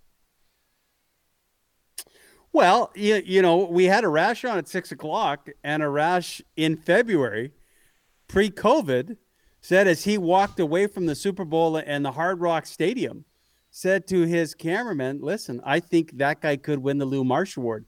And he wasn't saying that because he was going to leave this season. This was prior to the coronavirus and felt like, hey, this guy just won a Super Bowl on a team uh, with the best quarterback in the league and has a starting job and a 40 million plus contract. And I completely agree with Arash that if if coronavirus doesn't happen, and boy, how, we spent eight months in the what if situation here on the radio. But if coronavirus doesn't happen, if Alphonso Davies has an average year, is is is he not still in the conversation? Tardif to win this award? I would say so. If he's playing right now on a team that's 10 and 1, Super Bowl champ, and he's a starter, he would still be in the top four conversation. Go, this guy's got to have consideration. He's won a Super Bowl, and they may win two Super Bowls, and he's a starter on it. I, I would think full value to be in the conversation to possibly win it. Yeah, no, I, I imagine that back to back winner, right? If he were to, if he were to have come, if had he played back to back seasons, yeah, uh, to walk away with a second Super Bowl ring. Like, what does that story look like, right? Um, that would be totally remarkable, and and to where he came from too, right? Like, not your conventional, you know, massive school. Um, it is it is a tremendous story. Uh, so that's coming up in just under three hours from now. We'll find out the winner of the Lou Marsh Award uh, later on today. But the debate and the discussion is underway amongst uh, several members of the media across this country here this morning. All right, uh, 19 minutes to eight o'clock. Your Canucks commute coming your way at eight. Also, uh, will be. Have you heard about some of these stories? Wayne Gretzky's rookie card um, might fetch for over a million dollars. Could be the first hockey card to go for a million dollars at an auction upcoming this month. Uh, we'll get into that and the explosion once again of the sports card industry in the eight o'clock hour. Um, we'll talk to Peter Nickel, one of the directors of KSA Grading, uh, and just to speak about the rise once again. There was a boom about 30 years ago but you know what? If you got a card collection, you better dust them off. Get them out of the attic. Get them out of the garage because you might be sitting on a gold mine right now. We'll get to that coming up in the 8 o'clock hour. Your Canucks commute coming up at 8 was the NHL taking a big step forward financially as they get closer to try to return to play. And LeBron James weighs in on playing with his son in the NBA in a couple of years from now. That and much, much more. All still ahead here on your home of Vancouver Hockey, Sportsnet 650 said at the end of this contract, I'll be in year 20. Uh, best thing about it is that uh, the year I'll be a free agent will be the same year my, my, my oldest son graduates high school. Um, so I'll have some options to see. Uh, for me personally, what I want to do forward to be you know, around my family, being around my son more, or, or, continue to play this game that I love, you know, with great health and, um, you know, just you know, great spirit. So um, uh, we, we'll see. This is the starting lineup with James Cybulski and Perry Solkowski on Sportsnet 650. 748. There's LeBron, the king. Eyeballing his new contract and strategically at times out to uh, where, well, could his 16 year old son currently, Bronny, LeBron James Jr., could he be potentially in the association? And how would that look with LeBron possibly playing alongside him? So Bronny is right now a sophomore in high school at Sierra Canyon. And he's 6'2 mm-hmm. and he came off the bench last season. So we'll see where he ultimately develops. And, you know, 16 to, to 19, a, a lot can happen. But, you know, is there that possibility that LeBron could play with his son? I, I think he certainly didn't hide from that fact that that's a possibility. So at no point over the uh, dinner table is anyone in the James family going, "Hey, it's important to get your college education." Bronny, you know, Dad's got two more years. He'll be finished high school. You'll just right into the association like I did. You know, you think about it. You know, we were talking about Alphonso Davies, James, and I can remember showing highlights because ESPN used to go into Ohio and they were televising. ESPN were televising mm-hmm. LeBron James high school games. I mean, it was that big. He was that big as they waited to go. And I just thought, wow, Like this is crazy. They are showing a high school game to watch LeBron James play. Could he be that good? Is he going to be that much of a difference maker? And you always think, no, there's there's no way. There, there's no way he's going to live up to the hype. The poor kid, he's not going to be able to handle it. And now to say, hey man, he's going to be finished high school. My son will be so probably in the association. Uh, I'm not going to see it's the norm, but boy, rather than one and done, you're just jumping right into the league now. And it's it's not uh, it's not like it was when Dad did it. Well, going back to the, the, the importance of education, do you think LeBron James made a mistake not going to college or university? no, I'm not. Uh, listen, I right? think everybody right? listening, like, uh, yeah, tell I mean, your your sons and daughters yeah. to get an education, but no. Yes, your job is to go get an education, and yes, it's, it's like you know, for for the overwhelming majority of people, you know, post secondary prepares you for you know helping you get a job in life.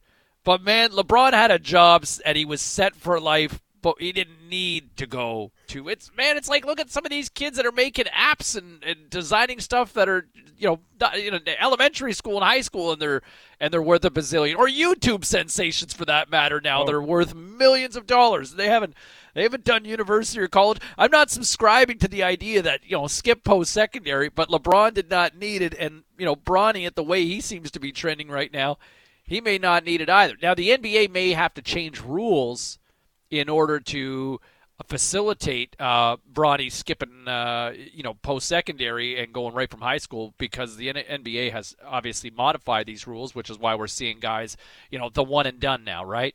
Like you don't see guys that stick around for years now in the college game. You know, guys show up, they play their one year in college, and then they go to the NBA now, right? Like most of the top picks, you're you're a one and done. Um, but LeBron, I mean, what what has he made? Over a billion dollars in career earnings between between his NBA salary and endorsements. Like that's a win, man. That's a win for a high school diploma. Where are we with parents? Like, do you look and and I guess we couldn't see, but if if I was to see some 12 year old and he's grinding it out and he's he's kicking a soccer ball at the field and I see him with pylons and and his dream he's saying no I just I just want to play major league soccer or I I want to go to Europe and play. I want to be a pro soccer player. Uh, as opposed to the 12 year old that is doing all these crazy things on YouTube and says you know I just be want to be like Logan or Jake Paul. I just I, I just want to be an influencer. Like really both could be when you're dealing at the percentage that of people that actually achieve it.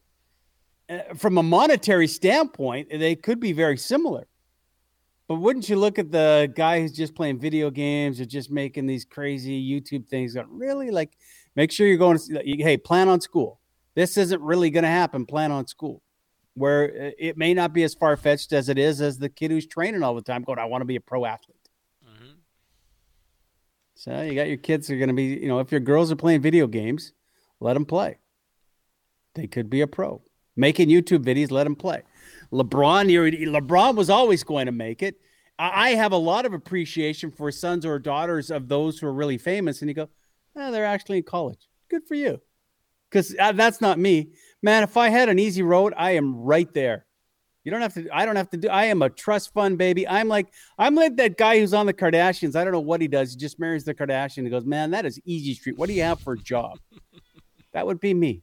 But the kids who come from a whole bunch, and no, we're just in school. We're taking a different path. Go, oh, that's awesome. Well, and, and the remarkable thing to, for LeBron is that you know he has lived up to the hype and even beyond in terms of what the anticipation and and the hype surrounding him back in 2003 and by the time this contract is up it'll be 20 years in the league and the opportunity like think about hey there's a lot of Mariners fans that'll remember Griffey uh, dad and dad and junior playing together right Yep. And and that sort of romantic moment that Major League Baseball was able to embrace and celebrate. And you know, a couple texts uh, here on the Dunbar Lumber text line at 650 650. Uh, one person uh, remarking saying some poor team's going to waste a lottery pick on LeBron's kid, but you know, Langley Fun Guy pointing out that LeBron and his son playing together is a massive marketing miss if the NBA doesn't change the one and done rule. We've had LeBron, his name was Jordan, but Jordan never played with his son. Like this is a huge opportunity. And LeBron will go, you know, in all likelihood, he'll leave the Lakers and go wherever that may be. And imagine a small, you know, hapless friend. Like imagine Sacramento. Like look at that Mm-hmm. team's been stuck in the mud for how long, right? For the better part of the last 15 years. Imagine the Kings landing Bronny and LeBron going there. What that would do to that franchise. Or say the Knicks for that matter, after all the hapless frustration and futility that they've endured. That could be a game changer for a franchise. Well, we saw with the Howes, but Gordie was more of a novelty act, right? To play with Mark and Marty. Yeah. But LeBron's two years removed from being the MVP. As long as he becomes a little bit of a Vince Carter and goes, okay, I can't have that dominant role, but you know what? I, I wouldn't pass pass it by LeBron James that he's still not dominating this league in three years' time when his kid's ready to go. I mean, we Which- saw what uh, I mean. Brenden Morrow played with his father-in-law, Guy Carbonneau. So I mean, I guess there's a quasi precedent, and from a hockey standpoint as well. But Yeah. anyway, something that the NBA is going to have to look at and say, man, that this is an opportunity to be a win, provided that Bronny can continue to trend and be, uh, you know, the player that I think a lot of people hope he certainly can be. Five minutes to eight o'clock here on this Tuesday morning. He's Perry. I'm James. Your Canucks commute coming up in a matter of moments. And if you have one of those Gretzky rookie cards, you might be sitting on a gold mine these days. We'll get to that as well. All coming up. Eight o'clock hour. Hour number three on this Tuesday morning here on your home of the Canucks Sportsnet 650.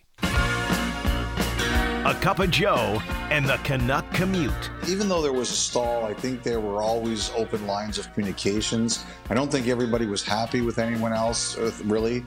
Um, but, you know, there's a bigger picture here, and that is that uh, the commissioner wants to play and the players want to play. A five star morning on the starting lineup. Eight o'clock, hour number three here on this Tuesday morning. James Perry kicking it with you until nine o'clock, and this is your Canucks commute here on Sportsnet 650. Uh, coming up in just a few minutes, uh, we'll also uh, check in on the absolute explosion during uh, this pandemic of uh, the sports card industry and, and hobbyists, man, collecting has become a thing again during this pandemic. And a report uh, coming out this week that Wayne Gretzky's rookie card could fetch. Yes, I know a few of you have one of those hoarded away or locked in a safe or somewhere in a box.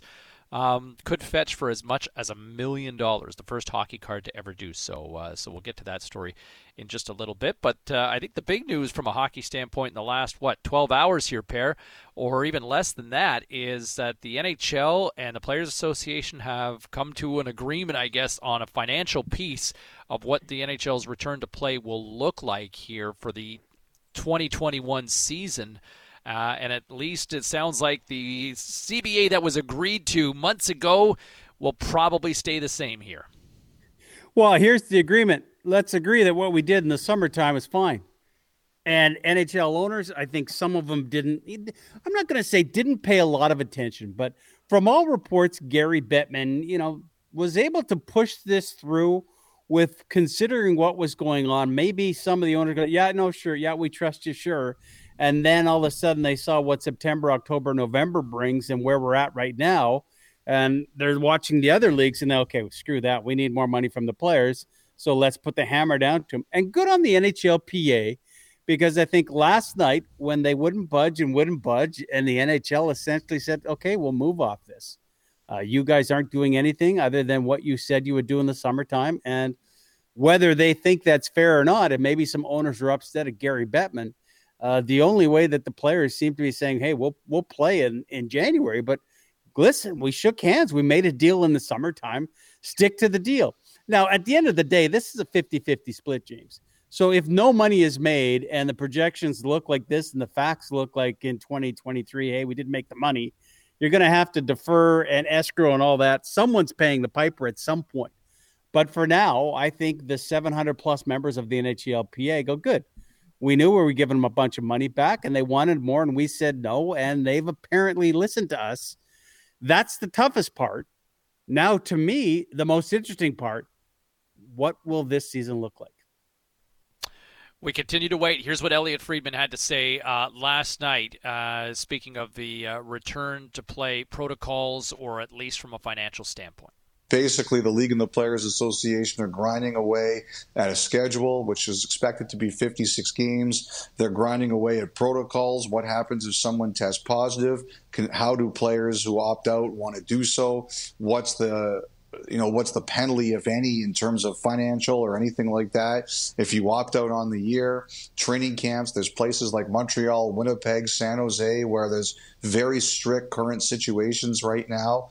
Um, you know, how's that all going to work? I think all of that stuff, no exhibition games, it looks like. I think all of that stuff is being planned right now and they're grinding away at it. You know, one of the biggest hurdles they had were the financial uh, questions. Uh, last month, the league asked the players for a couple of changes to the economic framework, including deferred money and escrow cap changes. The players were not willing to consider the latter, but they were willing to talk about deferred money, but they wanted a meaningful connection uh, concession.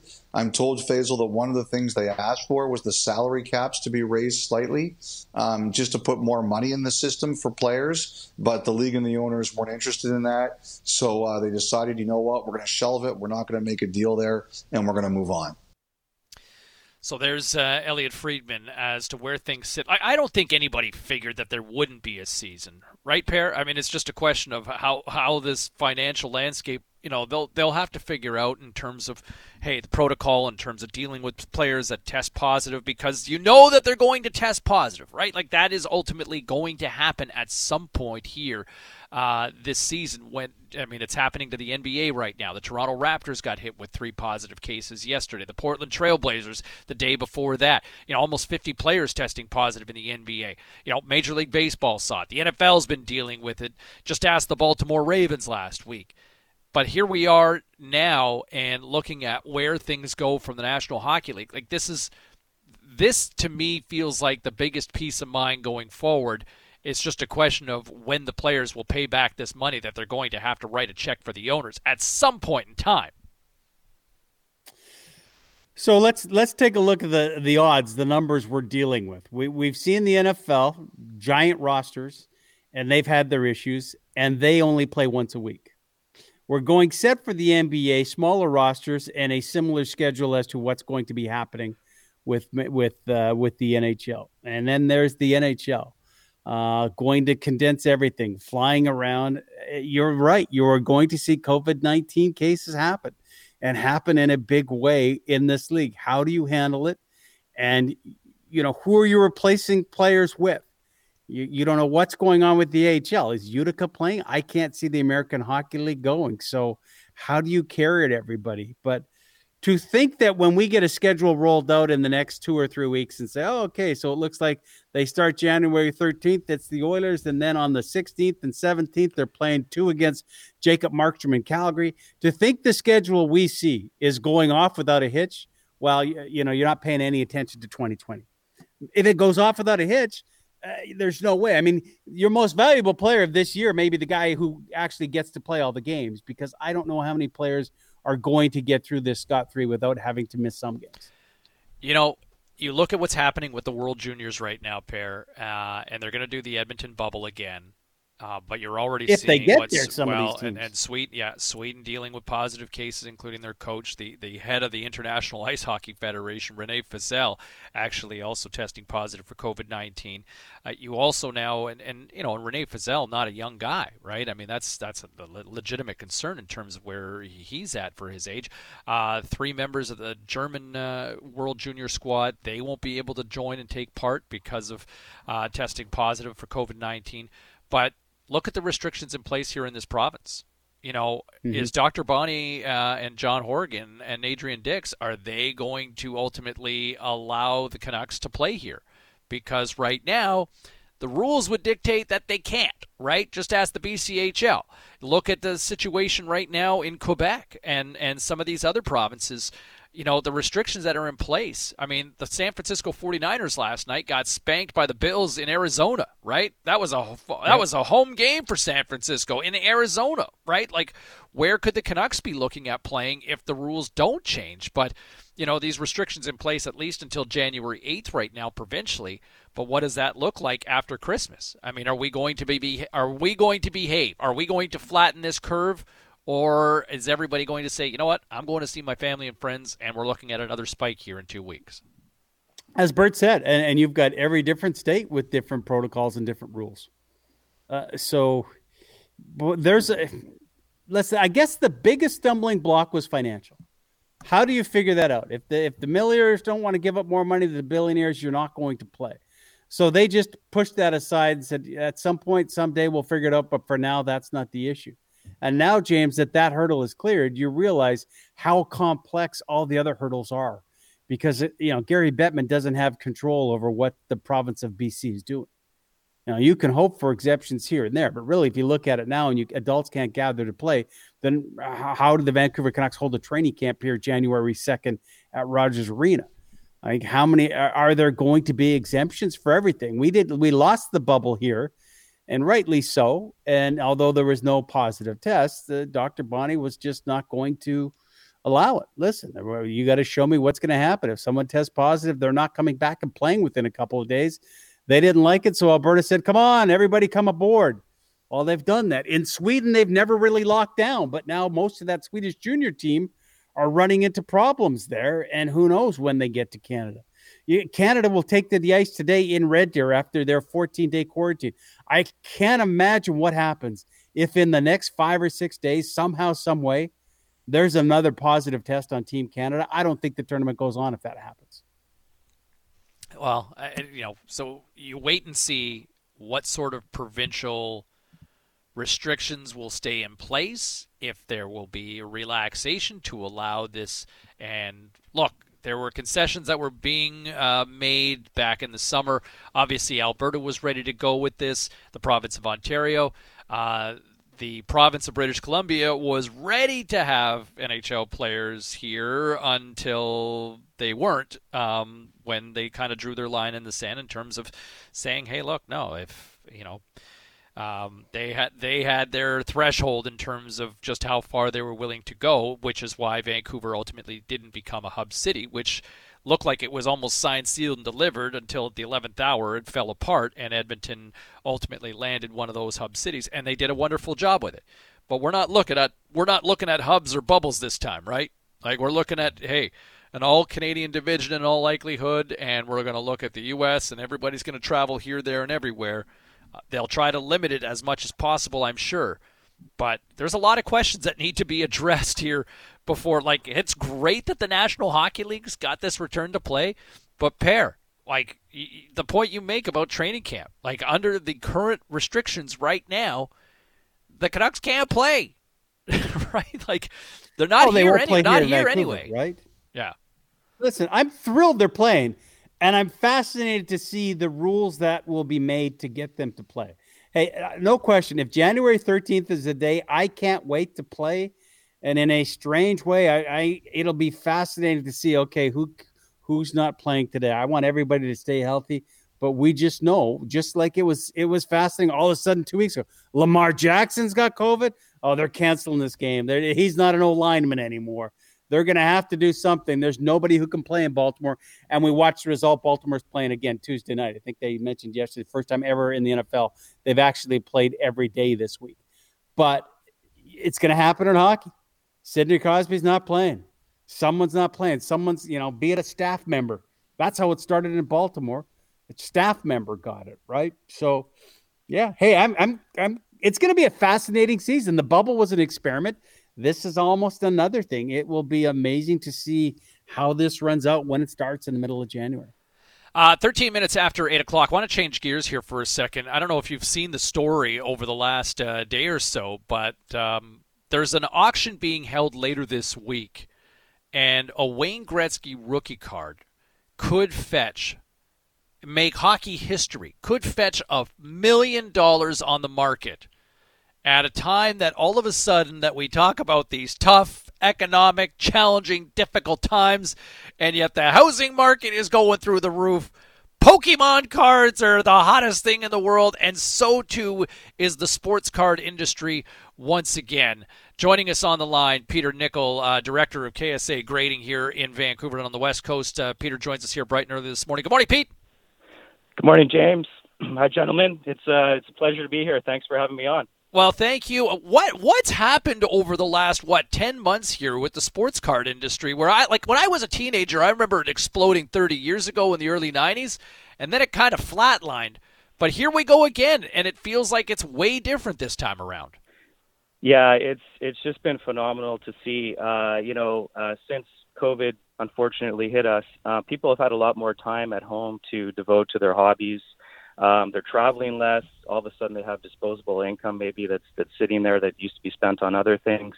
Uh, they're spending time with their family. Maybe they're bringing their kids into it. They're they're looking through their garage since maybe they're working at home. They have more time to to find their uh, their their treasures that have been tucked away since the early '90s, since the last boom in the card market, and um, it's just led to this resurgence. I mean, there's there's other things as well. There's the the documentary, of course, the Last Dance documentary with Michael Jordan, which created a huge um, kind of you know uh, resurgence in in the basketball card market.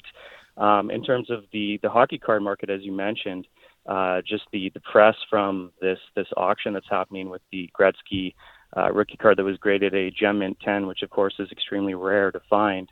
Um, it's it's it's already going to be the uh, the first ever hockey card to surpass the one million dollar mark in the industry. So exciting times for sure. So, Peter, obviously, anybody who grew up in Edmonton at a time when you would go buy hockey cards and Edmonton was your team before they were great would think that, hey, we better go through the box and see if you have a Gretzky card. Unless someone who grew up in Edmonton had all his cards thrown away when he was a kid, and I won't mention names. but yeah, mom, we're never getting over that one. But here's what I'm fascinated in. If I found a Gretzky rookie card at home, then there's this whole grading process. Can you just kind of explain to me and the listeners – like what are the is it is it a 1 through 10 is it an abc how is the average card that someone has is what are the chances of that being graded at the highest level yeah, so typically, you know, um, well, the beautiful thing about the Gretzky rookie cards is it doesn't really matter what condition they're in because, you know, typically uh, the condition of that card, if you find it, it's going to be well handled. From you're talking about kids that, that grew up in the uh, in the 80s, and um, you know, uh, before the kind of uh, the kind of invest in, uh, investor got involved in, in this as well, and, and then uh, how it changed into more of a financial aspect as well. But um, typically, you'll find a Gretzky rookie card that grades kind of a three or a four out of ten. So, you know, the grading process, we're looking at the condition of the card. The scale ranges from a 1 to a 10, a 1 being poor, a 10 being a gem mint. Um, on average now, when, when a Gretzky rookie card is submitted, it's, it's going to hit usually around a 3 or a 4, which is kind of very good to um, a very good, excellent condition, uh, which means that it might have like rounded corners or, uh, you know, um, pretty heavy corner wear, off-centered, maybe a wax stain from a wax pack all those good things that we grew up with, uh, collecting hockey cards out of the pack. Um, so it's it, to answer your question, it's, it's it's very difficult to find one that grades that high, and that's part of the reason why uh, it's going to crack a million dollars in this auction. But um, you know, that being said, since COVID has hit us, uh, Gretzky rookie cards have doubled in value. Um, so, you know, even if it's low grade, uh, you're looking at uh, a card that's going to be worth at least a thousand dollars approximately. So, definitely worth uh, digging them out.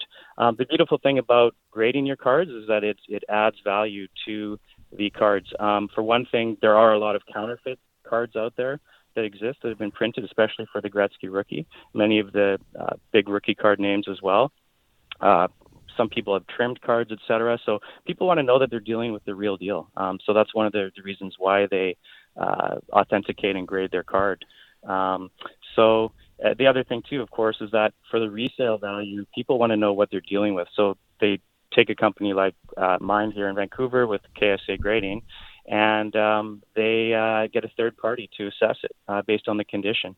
Um, and it's almost like an exponential curve. The higher the grade, the, the rarer it is to find. And so, you know, that equates to the, the increase in, in the value of the card. It kind of grows exponentially every notch of the tier up the grading scale. Um, so a lot of people, when they resell their cards, they're doing it through online platforms such as eBay, Facebook Marketplace. And when they do that, um, they want to make sure that the person that's buying it knows exactly what the condition is because that's just so huge in determining the value of a card, right? Yeah, Peter Nickel from KSA grading with us here on Sportsnet 650, and, and that's and it's almost like grading a diamond, isn't it? It is. It's uh, it's it's similar for sure. You know, um, you look, you know, you're assessing a diamond. You're looking at the clarity. You're looking at the uh, the cut, etc. Um, same type of things with the cards. So you're looking at um, the surface condition, the centering, the corner wear the edges, uh, print imperfections. Um, so it's it's kind of like um, you know these are these are like cultural artifacts. They're fine art. They're limited production. I mean, we're talking about um, those O-Pee-Chee cards, the hockey cards in the 70s and 80s, uh, especially when they get into the, the high condition, right? And um, so, you know, Europe has operas, we have hockey, um, and so that's that's what we like to collect. We want to collect things that we connect with, um, and we like the rarity factor. And you guys have done a few Gretzky cards. Like, give me a sense, like how many Gretzky rookie cards you guys have graded uh, at your company. Yes. Uh, well, with KSA grading, uh, you know, based on my estimates, we've graded approximately close to 15,000 Gretzky rookie cards. We've been in business since 1996. So no one in the world has graded more Gretzky rookie cards than, than us, uh, for sure. Um, you know, being a Canadian grading company, of course. So, um, yeah, but, uh, you know, uh, when you think about it, of the 15,000, like how many are, are high grade, uh, like that? You know, most of them, most of them are going to be twos, threes, fours, fives. You know, if you're if you're really lucky, maybe you hit a near mint seven. So it's um uh but you know, either way, the the price of, of that card has doubled and, since and, and, since and Pete and Pete, in fairness to to what people are wondering, like just because you have a card, and Perry, we, we were talking about this recently when we we had our upper deck Mhm. promotion a few months ago. Just because you've opened up a card out of a pack doesn't mean you've got a ten, right? No, I mean even with the new uh, editions, the, the surfaces are glossy, so they're more prone to be kind of you know scratched. Um, and uh, you know even off the even with all the computer processes that they use, it's it's never going to be necessarily a pinpoint accuracy in terms of the centering of a card. Um, you can get roller marks off the press, so if even when it's packaged, you can get corner dings opening up the back off the corner. Um, so for sure. Uh oh, we might have to grade this phone call. Yes, I don't know if it's the 10 phone call. Yeah, Did we might- lose Peter? Peter, you still with us? I'm I'm here. I'm oh, here. okay, perfect. Yeah, we had just lost the connection Oh, there for there a we go. second. But uh, what's the most Liter- take? Literally, as, ahead, as we were talking, uh, and James knows this, Peter. Uh, my best buddy, his mom was Gretzky's maid, and I know he got a, a signed. Uh, remember when Gretzky played with the White Titan, TPM Titan? He's got a signed Gretzky stick. Gretzky gave it to him for his birthday. I just text, I just texted him, said, "Hey man, did you ever get a card from Gretzky?" So I don't know about that. But here's something: we were talking about Gordie Howe last uh, last hour. And so you think it's Gretzky, it's Gretzky, a Honus Wagner, but you know, Gordie Howe is Mr. Hockey, been around for so long, WHA, NHL. Is there a lot of worth? I never hear Gordie's name brought up when it comes to cards. Uh, there is definitely a lot of worth. Uh, the you know those vintage items. Well, of course, you know Gordie passed away recently, and so his autograph. Uh, typically when when someone passes away, right, their autograph. People know that there's finite supply. Uh, that it so uh, that adds you know drives the the value up as well. Um, but you know any of those uh, Hall of Famers like Gordie Howe, Bobby Orr. Um, there's there's there's big value in the autographs and also in their rookie cards. They're just incredibly tough to find. Very very limited print run, right? Yeah, yeah, no, no, and that's so. So tell me this: here we are, fast forward to, to 2020, and obviously you've got, you know, you've got moms and dads who may have had a box, and you know, or might still have a box that people dust off. It's funny talking to a buddy about this recently. He's like, "Man, I got a Gretzky car, rookie card," and it's like I'm racing over to my parents so I can go find this, and oh my god, I'm sitting on a gold mine here, and um, but for for now, if, if kids want to start, or or or even grown ups now want to jump back into the game, like what where do you even start? Like, what would you recommend, Pete? Yeah, great question. You know, there are uh, affordable entry points into the market, and um, I personally, I think you know, if uh, if you've got kids, why not start with the Tim Horton set? You know, uh, they're affordable. Uh, they're beautiful cards. They've got all kinds of inserts in them. It's a good way to kind of um, get your kids interested in the hobby as well. Um, so I would start there. Um, I wouldn't, you know, uh, necessarily worry about condition when you're starting. Um, I'd try and pick up some of those 80s O-Pee-Chee sets. Uh, any Gretzky cards in any condition from the 80s, I think, are a good investment. But uh, you can get them at uh, more affordable price points as well, from uh, uh, in the in the kind of lower to mid grades as well. So that's probably where I would start as a recommendation. Uh, most valuable card that you've ever graded? Most valuable card that I've ever graded. Well, I've graded uh, some high-end Gretzky rookies. I've graded a 52 Topps Mantle, um, 1911 Fred Cyclone Taylor. Um, I love those those tobacco cards from 1911. Um, you know, Bobby Orr rookie cards that are high end, Gordie Howe rookies that are high end. Um, those would probably be in the same kind of ballpark. You're talking in the tens of thousands of dollars. Do you Pete, get how long does that process take to grade? You know, it, it really depends on the card. Uh, I, you know, sometimes it can take up to an hour if you were doing really, really thorough research. Um, sometimes it can take about 10 minutes. Um, so it, it, just really depends on how um, tricky the subject that you're dealing with. I mean, some of these super rare cards from from the turn of the century, they require a lot of research, and um, you've you've got to really make sure that uh, you're dealing with something that's authentic, right? So it's it's definitely really fun to to research the stuff, though, for sure. What a what a great hobby. Uh, listen, thanks so much for doing this. Uh, obviously, it's a busy time for the industry, and uh, what a fascinating week uh, for the sports card industry, especially on this side of the border with a, a Gretzky rookie bidding. By the way, currently at six hundred and seventy-five thousand dollars for the uh, Gretzky Perfect Ten graded uh, rookie card from O-Pee-Chee back in 1979-80. Uh, Pete, appreciate this. If people want any further information, have decided to all of a sudden run up and grab the shoebox or uh, their old binders and and look at uh, their cards and say maybe I should get this graded. Where can they uh, where can they connect? Yeah, thanks again, gentlemen, for for having me on. Uh, I can be reached at 778-928-9572, and of course, our website is ksagrading.com. So, thanks again for uh, for having me on, guys. Thanks, Pete. Thanks, Pete. You stay safe out there. Uh, Peter Pete. Nickel from uh, KSA Grading uh, here on the West Coast. Pair six hundred and seventy-five thousand dollars. Your mom needs some explaining now. Oh, well, and someone texting in that he gave all his cards to his nephew.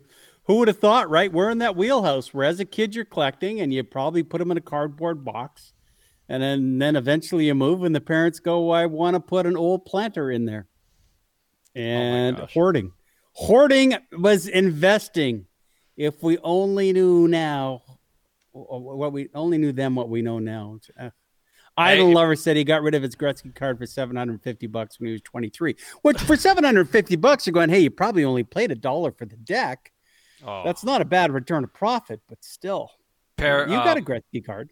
I, I do have a Gretzky card. I need to get it graded still. It's it's a horrible cut. Um, and uh, like the the industry, I think they kind of describe them as the the Friday cuts, where they used wires to uh, to cut the old cards uh, back in the day. And you know, if you got somebody, if if the blades were or the wires got dull, it impacted the cut. You know, you get somebody who's you know just you know the old school you know human error, right? It's like, hey, buddies are going out drinking here for uh, Friday. I got to get out of here, and all of a sudden you got a half-ass cut. So you know, you look at those that Gretzky rookie card, a lot of them are like they're not centered properly, right? And that's the impact of it.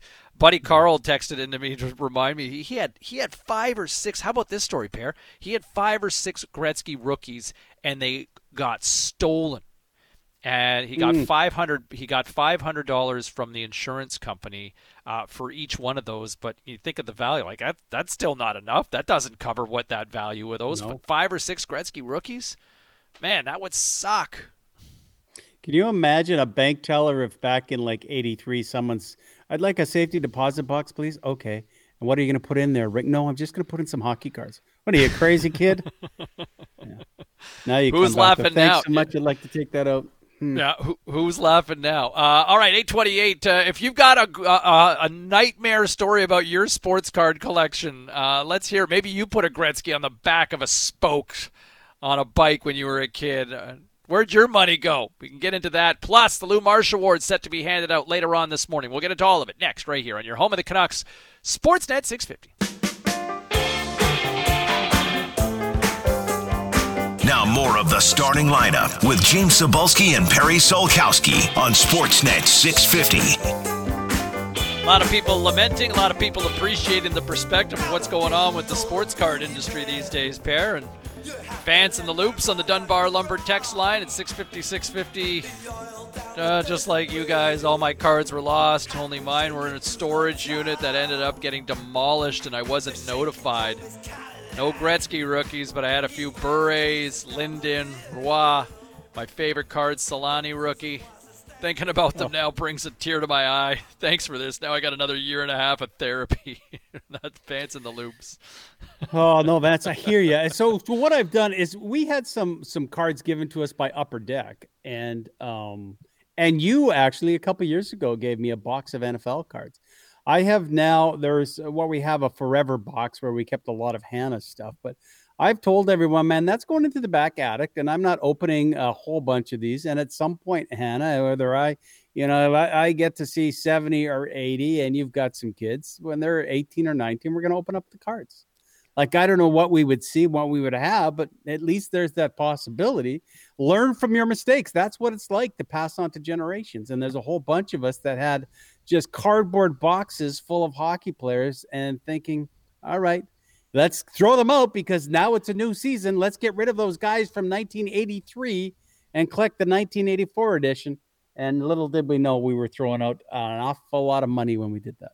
Well, the the crazy thing is, you know, I was in a in a comic book shop a couple of months ago, and I remember the guy at the counter telling me, he said, "Man, Pokemon cards right now." He said, "If you can get your hands on any old po- Pokemon cards, don't even hesitate." And I was never a Pokemon guy, and uh, my my my nine year old she she likes them to a, a, little bit, like kind of peripherally. She she likes collecting Pokemon cards, but man, like he was like, get your hands on, doesn't matter, whatever. And I remember looking on Garage Sale like a month ago. You could find like people dumping old Pokemon cards, like stacks, hundreds and hundreds of them for, you know, ten bucks, twenty bucks, just people getting rid of them. You look now, you can't find them people are now charging the same price that you would for like a Gretzky rookie and like hundreds and hundreds of dollars for this stuff. Like now the Pokemon card industry has just gone through the roof. There's you know pair another one like it's funny you know I always go go back to wrestling here right but I had these old 1985 O-Pee-Chee WWF cards. You know, just had them. Mm-hmm. Man, for the longest time, had an elastic around them, just keeping them together. Right, like never really thought too much of them. And years later, all of a sudden looking at turns out that that's Hulk Hogan's rookie card year and you get a good graded no. Hulk Hogan rookie that's going for over a thousand bucks. You know, I had a couple of them just sitting there. They're not in great shape. They probably wouldn't grade overly well, but nevertheless, you know, you get a, uh, one of those cards in excellent condition, you could be looking at fifteen hundred bucks. Like it's just funny what what has now spiked. Yeah, I you know who would know? Like I would never have thought that Pokemon cards had any kind of value to them at that point. And you know, who Look knows? At that I box guess that what sold you have. for a hundred thousand, hundreds Someone of th- like, in. yeah, almost a half, half a million dollars. Yeah, to have some of those. Hmm. Wonder if people who worked in card shops, um, you know, on the factories when you're printing it out, I'm sure they were given. I wonder if they kind of just kept albums. Oh no, it did really well. Oh, why'd you do so well? Your mom and dad they just worked on the factory at O-Pee-Chee. So you know, for Christmas they were given a set of the cards and they never threw them away, and thought it'd be kind of a fun keepsake. And now they're worth a half million. Yeah, I, uh, I I don't know. I'm shocked, and then I'm fascinated. And I know you've kind of now gotten back into the game and you're buying. But I always think like, really, why would I spend a hundred, couple hundred bucks to buy something that I once had for 25 cents? Mm-hmm. But th- that's investing, right? And I guess that's how you have to look at it. That it's completely investing. And that's and, and the strategy and the strategy to it, like you can collect older cards, um, but the strategy, I think, what a lot of people look at now is, you know, who's that next star? Who's going to be that one to break all the records? You know, I got myself a Pat Mahomes rookie card. I feel like that's probably a decent investment long term, right? Um, you know what? But what is Alex Lafreniere right now? Like his rookie card, if you can get a hold of it, unless you get it in a pack of upper deck cards right now, but his Young Guns rookie card on the on the resale market right now, whether it's on eBay or Facebook Marketplace, pair that's going for three hundred bucks right now. He hasn't played an NHL game just yet right? And, and do you yeah. do you buy, do you buy into Lafreniere being that good? Personally speaking, I, I think he's a winger. I, I, think he's obviously a skilled guy and he's a talented guy, but do I think he's going to be that guy? I don't necessarily subscribe to him being, you know, you know, jumping in on, on something like that right now. But obviously, there are a lot of people that are buying the idea of what Alex Lafreniere can be you know, whether it's a generational talent or not. But you know, Connor McDavid card's obviously a popular one now. But like looking for that next talent, you know, the NBA draft didn't really have that player this year, but there was a lot of hype around Zion. Um, that's you know, it's trying to project who is that next star. Well, the problem though is we're in a society of immediate gratification and satisfaction, and you don't get it when you buy a Zion rookie card and go, you know what? In about fifty years, this is going to be worth something, kids. Really? How about it now? So that's why we go back to, you know, we're talking about guys in the 79, 80s when we're kids going, well, back then, if we would have known. Like in 2050, maybe someone's going to go, hey, do you got that Jamal Murray rookie card? Oh, yeah, I won't believe what it's worth but it, it, that that's what it is. We are now seeing, you know, I think it was Gretzky that bought the Honus Wagner card with Bruce McNall when yep. was owner of the Kings and, and owned Toronto and, and he was into all the collecting. Uh, but that's in the 80s, and they're going back and buying first ever baseball cards. But to the Honus now, Wagner. you're going okay, yeah. Gretzky, Lemieux, right? Those cards. How come we never hear about a Mario card being worth a bunch? Uh, you know, that's a good question. I, I don't think it really tops out to an insane amount. Um, you know, I, I, I think Mario's good. I think people like you know purist hockey fans look at, but I don't think it's maybe the numbers aren't necessarily there. Um, obviously, Mario had you know probably tapped out from his career prematurely. I mean, dealt with cancer as well. Also, kind of quit. Mm-hmm. Just was like, I don't like the way the game's going right now, and kind of tapped out, and there were a lot of stop and restarts, and then tried to come back. But you know, a, ho- a hockey Hall of Famer, one of the you know one of the five, ten greatest players ever. But yeah, it's funny what what what's hot and what's not. Like Bobby Orr's rookie card is insanely hot right now. Is it? But uh, McDavid isn't the McDavid rookie card getting big numbers too? Yes, and and the McDavid rookie now like there was one that sold for a lot of money that was a, you know kind of a rare insert um, that went for an astronomical price. But yeah, I think if you can get your hands on a on an upper deck Young Guns Connor McDavid rookie card, you know that's a hell of a good investment right now, right? Like that's one that but, will continue to, you know, as long as Connor McDavid stays healthy and doesn't have to deal with too many more knee injuries like he saw last year you know, that's a card that is going to continue to trend in the right direction. Yeah, a Pettersson rookie card. If someone finds that, oh in for Vancouver, sure, you'll right, you hang on to that. A Quinn Hughes rookie card, and especially in this um, market, right? Well, and and you know what, Pierre? There's a great example of you know for card grading. So I took that. Um, I got that Quinn Hughes. Remember we uh, we did something with yep. the, the upper deck, and I got a Quinn Hughes autographed rookie card in one of the packs. And it was like, okay, wow, here we go. And I thought, you know what? I should get this graded. So hmm. I got it graded. Company property, by the way. yes, show property, especially in 25 years. Uh, let them know. and and so I had like so you know, the, it, it, was kind of a notification in a pack, so you had to fill out uh, an online form and you know enter the code, and then they mail it to you. It came in a case you know, sealed. Uh, you know, I hadn't even touched it. I brought it to, you know, had it graded, and you know, the printing, like the laser scanning on it, like it would there was a flaw in the print, so it's still only graded. You know, I never even touched it, but it only graded a nine. I mean, a nine is still a, a mm-hmm. high grade, but it wasn't a perfect ten, and I had never even touched it right? It's just because of the, you know, the way the printer in that particular moment for that particular card. Because as Peter was alluding to, you know, cards are much glossier nowadays. So then, uh, what I glean from that that not every card, not every card produced is a well, not everyone, but is there a ten at all? Like if you printed a thousand Quinn Hughes, is there a chance that none of those would be graded a ten?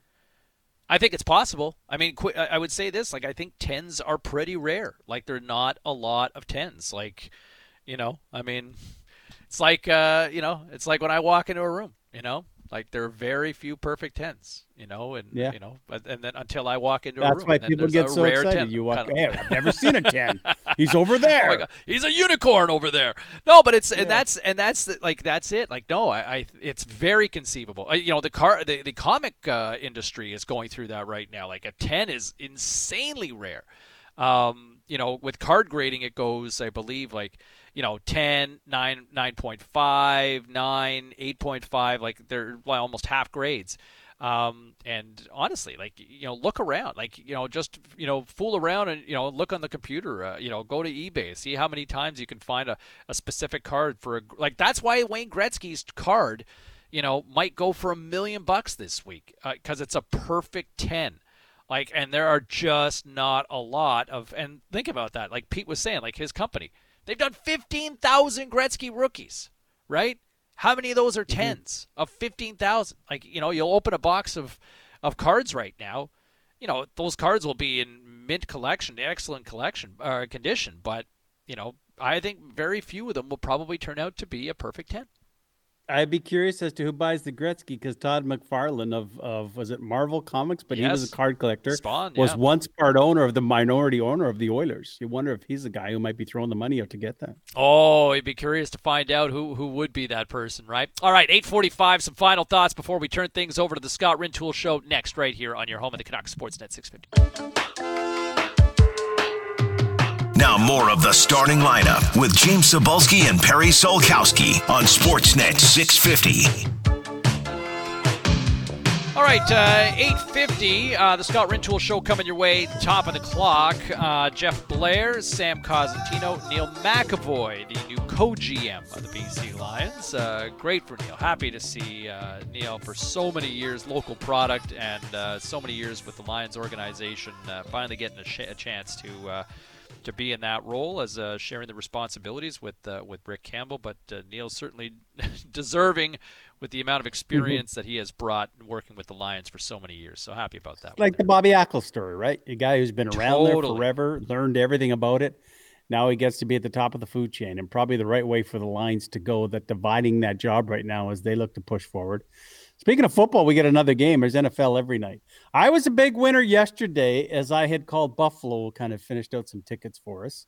I think Steve Rapp might have been 3 and 0 with his predictions on Friday for what he had. He had said New England he stealing liked, money. He liked he liked no I I did he Oh no, he did like New England, right? Yes, he did. He had New England stealing money going. I don't know what they're thinking, but this is a freebie. Belichick is 7 0 against rookies. He'll win again. Uh, I do believe either Furman or him liked the Steelers to fall yesterday. Um, and now we got the Cowboys and the Ravens right now, and I've him and hawed for the last couple hours what I'm going to do today. But uh, who knows? Football game. Everybody in the NFCs, you know, Washington gets the win, Giants get the win. The Dallas Cowboys actually think they're part of that conversation. They have to come up with something today. Told you yesterday I did not like the Steelers uh, taking care of business against Washington, and we saw that come to uh, fruition last night. Lou Marsh Award uh, will be announced in about uh, 90 minutes from now. Canada's Athlete of the Year. Uh, it seems to be I would say this, pair. It looks like it's a two horse race. Uh, based on our polls this morning, who you got for Athlete of the Year, most people going with Alphonso Davies. Uh, Laurent Duvernay Tardif, what he did winning a Super Bowl with the Kansas City Chiefs, and also just the ethical element of what he did to walk away and focus on being a doctor in the midst of a pandemic. Um, you know, very deserving and very strong consideration as well, both on and off the field. But I, I think this is probably Alphonso's uh, to win today. I hope so. Um, you know what we should be proud of is even the four people that we put up on our poll question. Um, Canadians are making a splash in every sport around the world at the highest level: basketball, football, soccer, tennis, NFL. It'll continue. We've owned hockey forever, um, but now it just shows you the young athletes that we are producing out of our country. Hey, I can't wait for the Olympics if we get going in the summertime just to see what that Canadian basketball team looks like because now that's a medal contender. Um, and it's fun to see that it's just not one sport we dominate. It's one sport we care of, one sport that's coming back in January. But we look back in 2020 and we made a big dent in some of the biggest sports around the world. We got to get out of here. Uh, the Scott Rintoul Show coming your way in just a matter of moments, but we are back at it. Same bat time, same bat channel on Wednesday. He's Perry. I'm James. Talk to you then, right here on your home of Vancouver Hockey, Sportsnet 650.